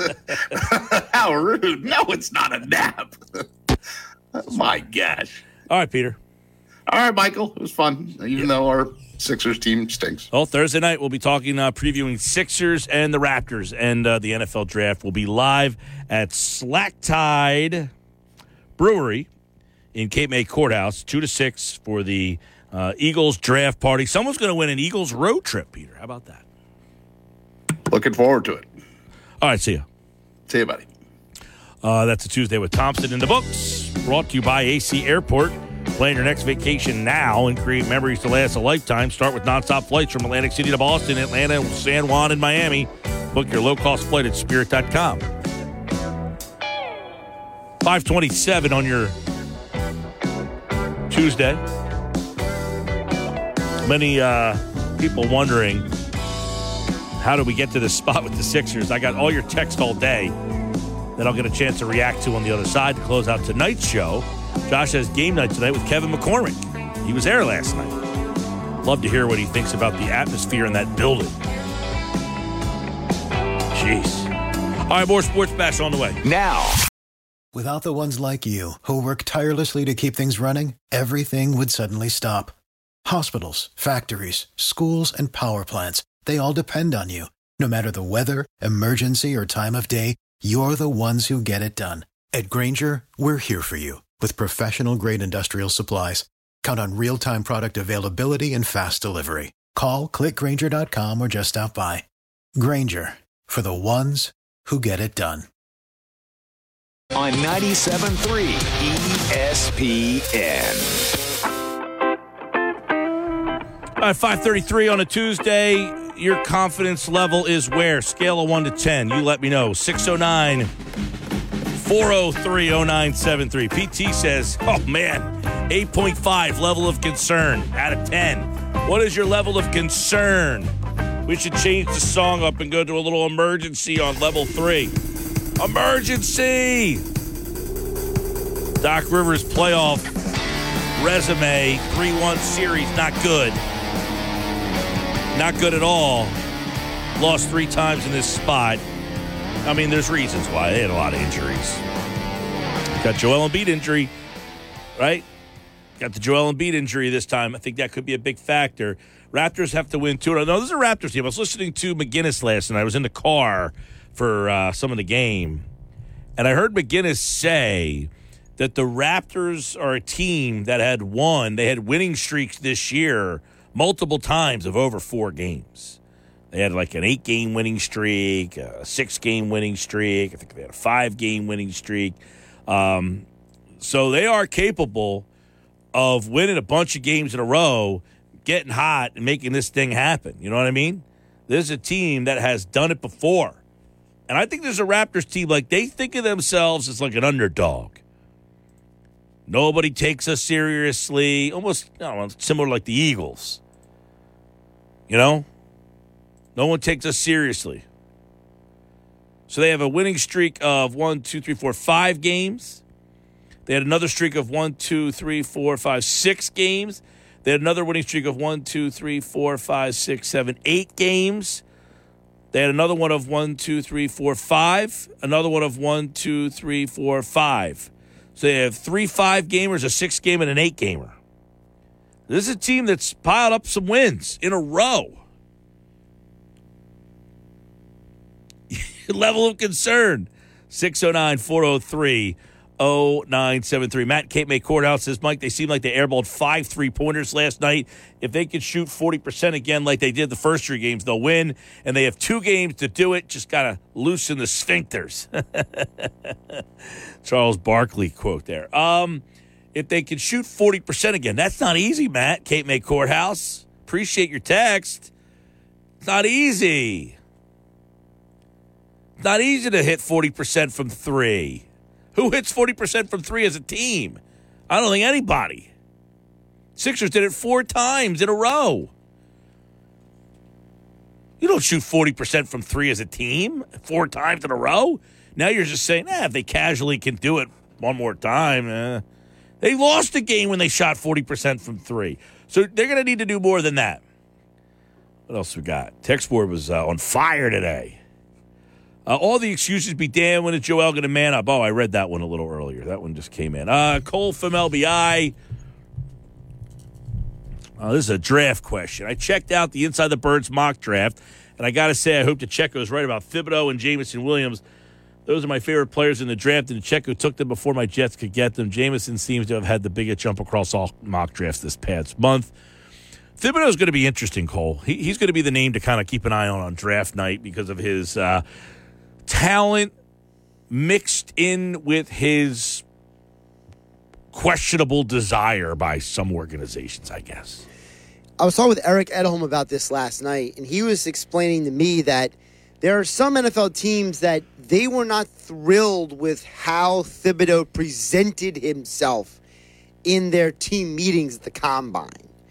And that, you know, Eric was saying, because he said, look, some teams, they love a guy who comes in there and he's like, I'm great. I'm going to be the best ever. And some other teams, they want a guy to be more humble and be like, I'm going to come in and learn. So, you know, it, it's starting to sound like that Thibodeaux is more of like, what is your cup of tea kind of guy than anything else. Well, you know, there's always a guy that has some story, and he's fallen, he's moving up, he's falling down, draft boards. I mean, it'll be interesting to see if someone on draft night where you know, oh, there's your surprise, he goes number two. Because mm-hmm. a while back, I think when we started this process, you could have made a com- you, you could have made a um, you could have made it um, an argument that he was the, the number one guy. Well, he was originally supposed to be the number one guy. The, the theory was coming into this season was that he would be the guy because one, it was a weaker quarterback class, and two, he was like a five star recruit coming out of high school. It was a huge deal when Mario Cristobal, who's no longer at Oregon, by the way, was at Oregon and got this guy to come there. It was like, you know, it, it was such a huge deal. I mean, I was even hearing people when he was a freshman saying, you better watch out for this Thibodeaux kid you know, and then I think that the NIL stuff, this is the first guy the NIL stuff is going to negatively affect because he's a guy who took full advantage of NIL, got the name, image, and likeness deals, had a podcast, did all this stuff with Nike because Nike's already at Oregon, right?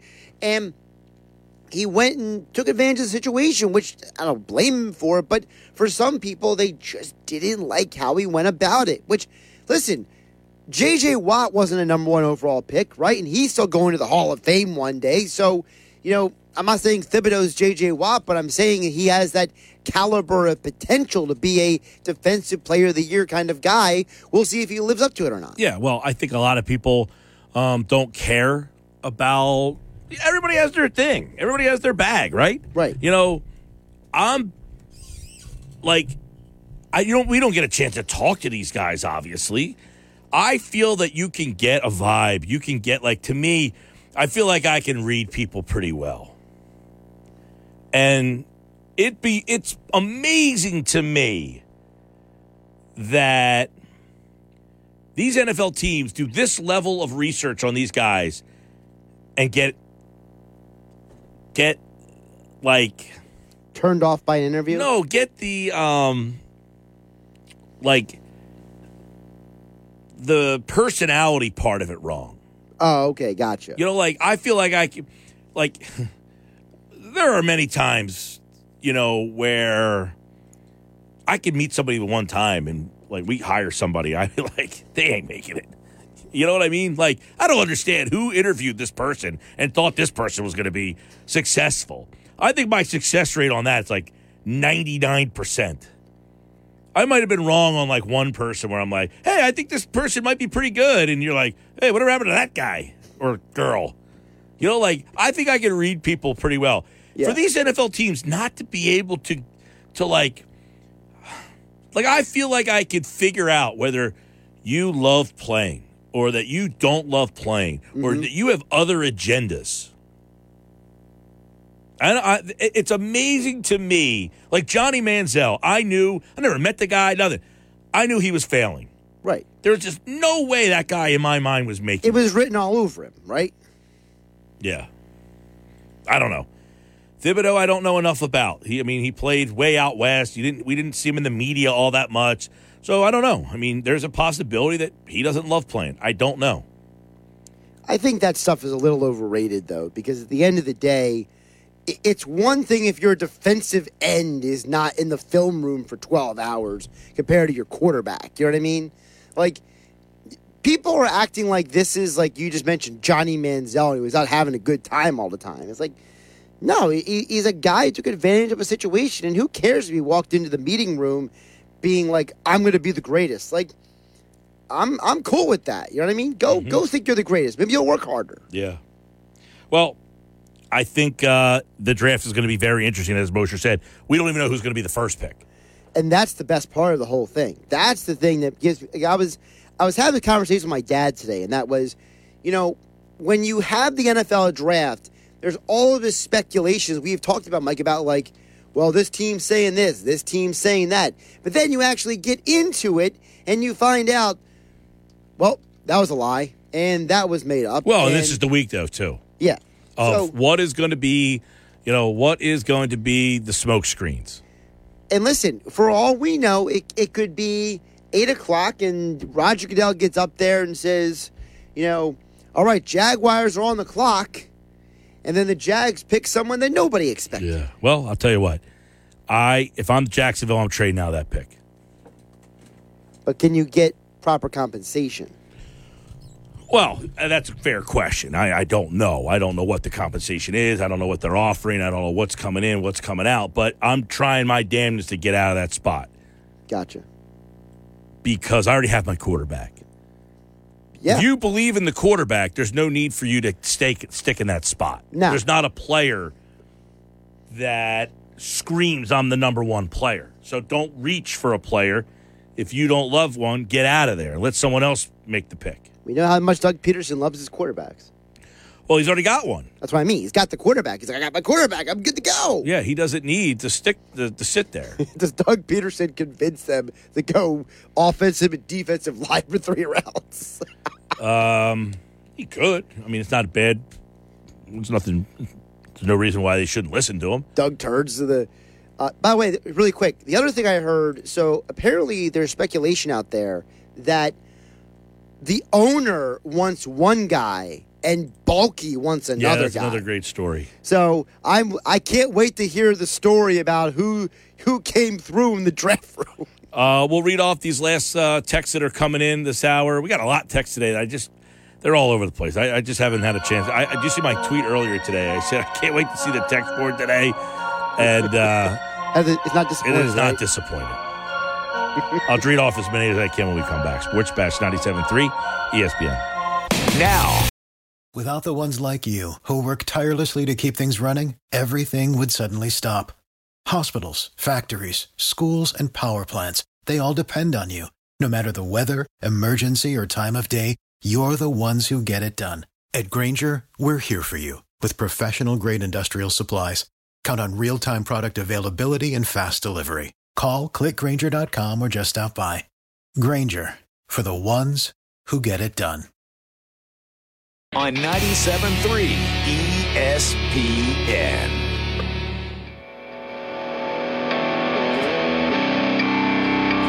Mike Gill with you 10 till the top of the hour. Here on the Sports Bash Live 97.3 ESPN. What do we got tonight? We've got uh, Pelicans and Suns. Suns are in trouble.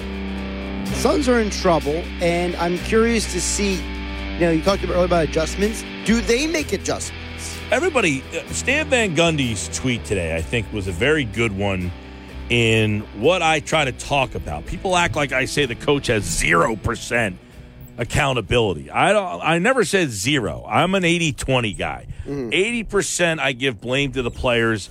20 percent I'll go to the coaches. If they're not prepared, you got to be prepared. You got to make adjustments.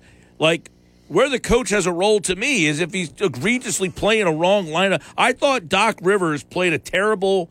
The five guys that started the second quarter last night. Mm-hmm. What the hell was that? I don't understand. I- I'm going to rephrase a question I've asked you before. You know, because it goes back to the whole Paul Reed conversation we had with Basti and all those guys. Who's the guy on his staff that's saying, "Yeah, Doc, do this or do that"? Like, I would love to know who who's the enabler on Doc's staff for the weird decisions that he makes sometimes. And I, don't know. I don't know how these they go down. I don't know how these conversations go. Because like how many times have we talked about how great Doc Rivers coaching is? You know, Dan Burke and uh, uh, Dave uh, Dave uh, Dave Joerger and Sam Cassell. It's like he's got this great coaching staff, and it's like you're telling me that of all these guys who have been around the league for as long as they have, have had all the success that they have, that he's just like ignoring all of them, or they're all wrong. Like hmm. I just have trouble processing. This was Stan Van Gundy's tweet today. Just because you don't recognize the adjustments the NBA coach you are criticizing is making doesn't mean he isn't making any adjustments. And sometimes, no matter how many adjustments a coach makes, it doesn't change the result because the other team is just better. Now, the answer to this would be the, the, the Raptors aren't better. Right. But his point is just because you don't see the adjustment doesn't mean he isn't making adjustments. And I understand that, and I agree with that. I just think that I think there's more that there's more that needs to be un unwound. You know, more layers pulled off the onion before I before I sit there and throw the gauntlet down on some of these things. You know what I mean? Yeah. I, I understand the the average fan out there is screaming, you know, that the coach sucks and everything. But to me, I just feel like from being around athletes and coaches enough I've observed people, you know, crowdsource information and talk to people. And I just don't understand how you get from that point to this is what we're doing. Like, you're telling me that nobody on your staff was like, hey, Doc, come on. Uh, a couple text messages. Mike, reason to be scared. Coach with a history of choking more than any coach in history. And B with a history of coming up short in the playoffs, namely the fourth quarter. Harder with a history of playoff choking as well. Well, all those three are fine. I'm not Eh, gonna- it's- I'm not it's going to a- argue with them. It's a flimsy Joel Embiid needs but- to have. He had that three pointer. We asked, is that his jumping off point? Is that his moment? He's going backwards. Now, well, is he going backwards because of he's going backwards because he has a hand injury? What did Leo Rautins say? You're out there. Mm-hmm. You're out there. I got to judge you. I get it. You're hurt. But where's his moment? Where is he? Hey, I was playing hurt and I led our team to victory. Right. Not, hey, we lost because I was hurt. As much as we all love Embiid, and I love Embiid, I'd say I'd lose 72 games again to get Joel Embiid. I have no problem processing right back down the road if you told me I get Joel Embiid again for another 10 years. But he has no moment. He has come up small in playoffs. I have no problem saying that. And I, for me, it goes back to what I said a few hours ago with you, Mike, which is you have all these players and all this talent, but yet you're so stupid that you commit some of these dumb turnovers. Well, and it wasn't just when Embiid had the injured hand. There's been a history of dumb turnovers with this organization. Well, the other point the guy made in the text message is Harden. Harden has had no playoff moment. I mean, he's had games. Yes, he has had games. I'm not But, saying no, he that. hasn't had a moment. You're correct. He has been to a Western Conference Finals. Correct. He's his next moment is I need to get my team to the finals and win one. Otherwise, you'll always be a great scorer who came up small. Yeah. And by the way, fizzled out before your prime was over. That's definitely his. And as for Doc Rivers, You don't want to go down the road of being the first coach to ever lose four down, four games to none after you've already lost three, three games to one. Sphincters tightening. Uh, Kevin McCormick tonight at 620 was there last night. Ask him what it was like in that building. What was the atmosphere like at the end of that game? Not even at the end. They were out all game. They were never in that game last night. It started with that 12 0 run. They never got back in. I'm back tomorrow. Have a great night. Tim Legler's on tomorrow's show. Spin your passion into a business with Shopify and break sales records with the world's best converting checkout. Let's hear that one more time. The world's best converting checkout. Shopify's legendary checkout makes it easier for customers to shop on your website, across social media, and everywhere in between. Now that's music to your ears. Any way you spin it, you can be a smash hit with Shopify. Start your dollar a month trial today at shopify.com slash records.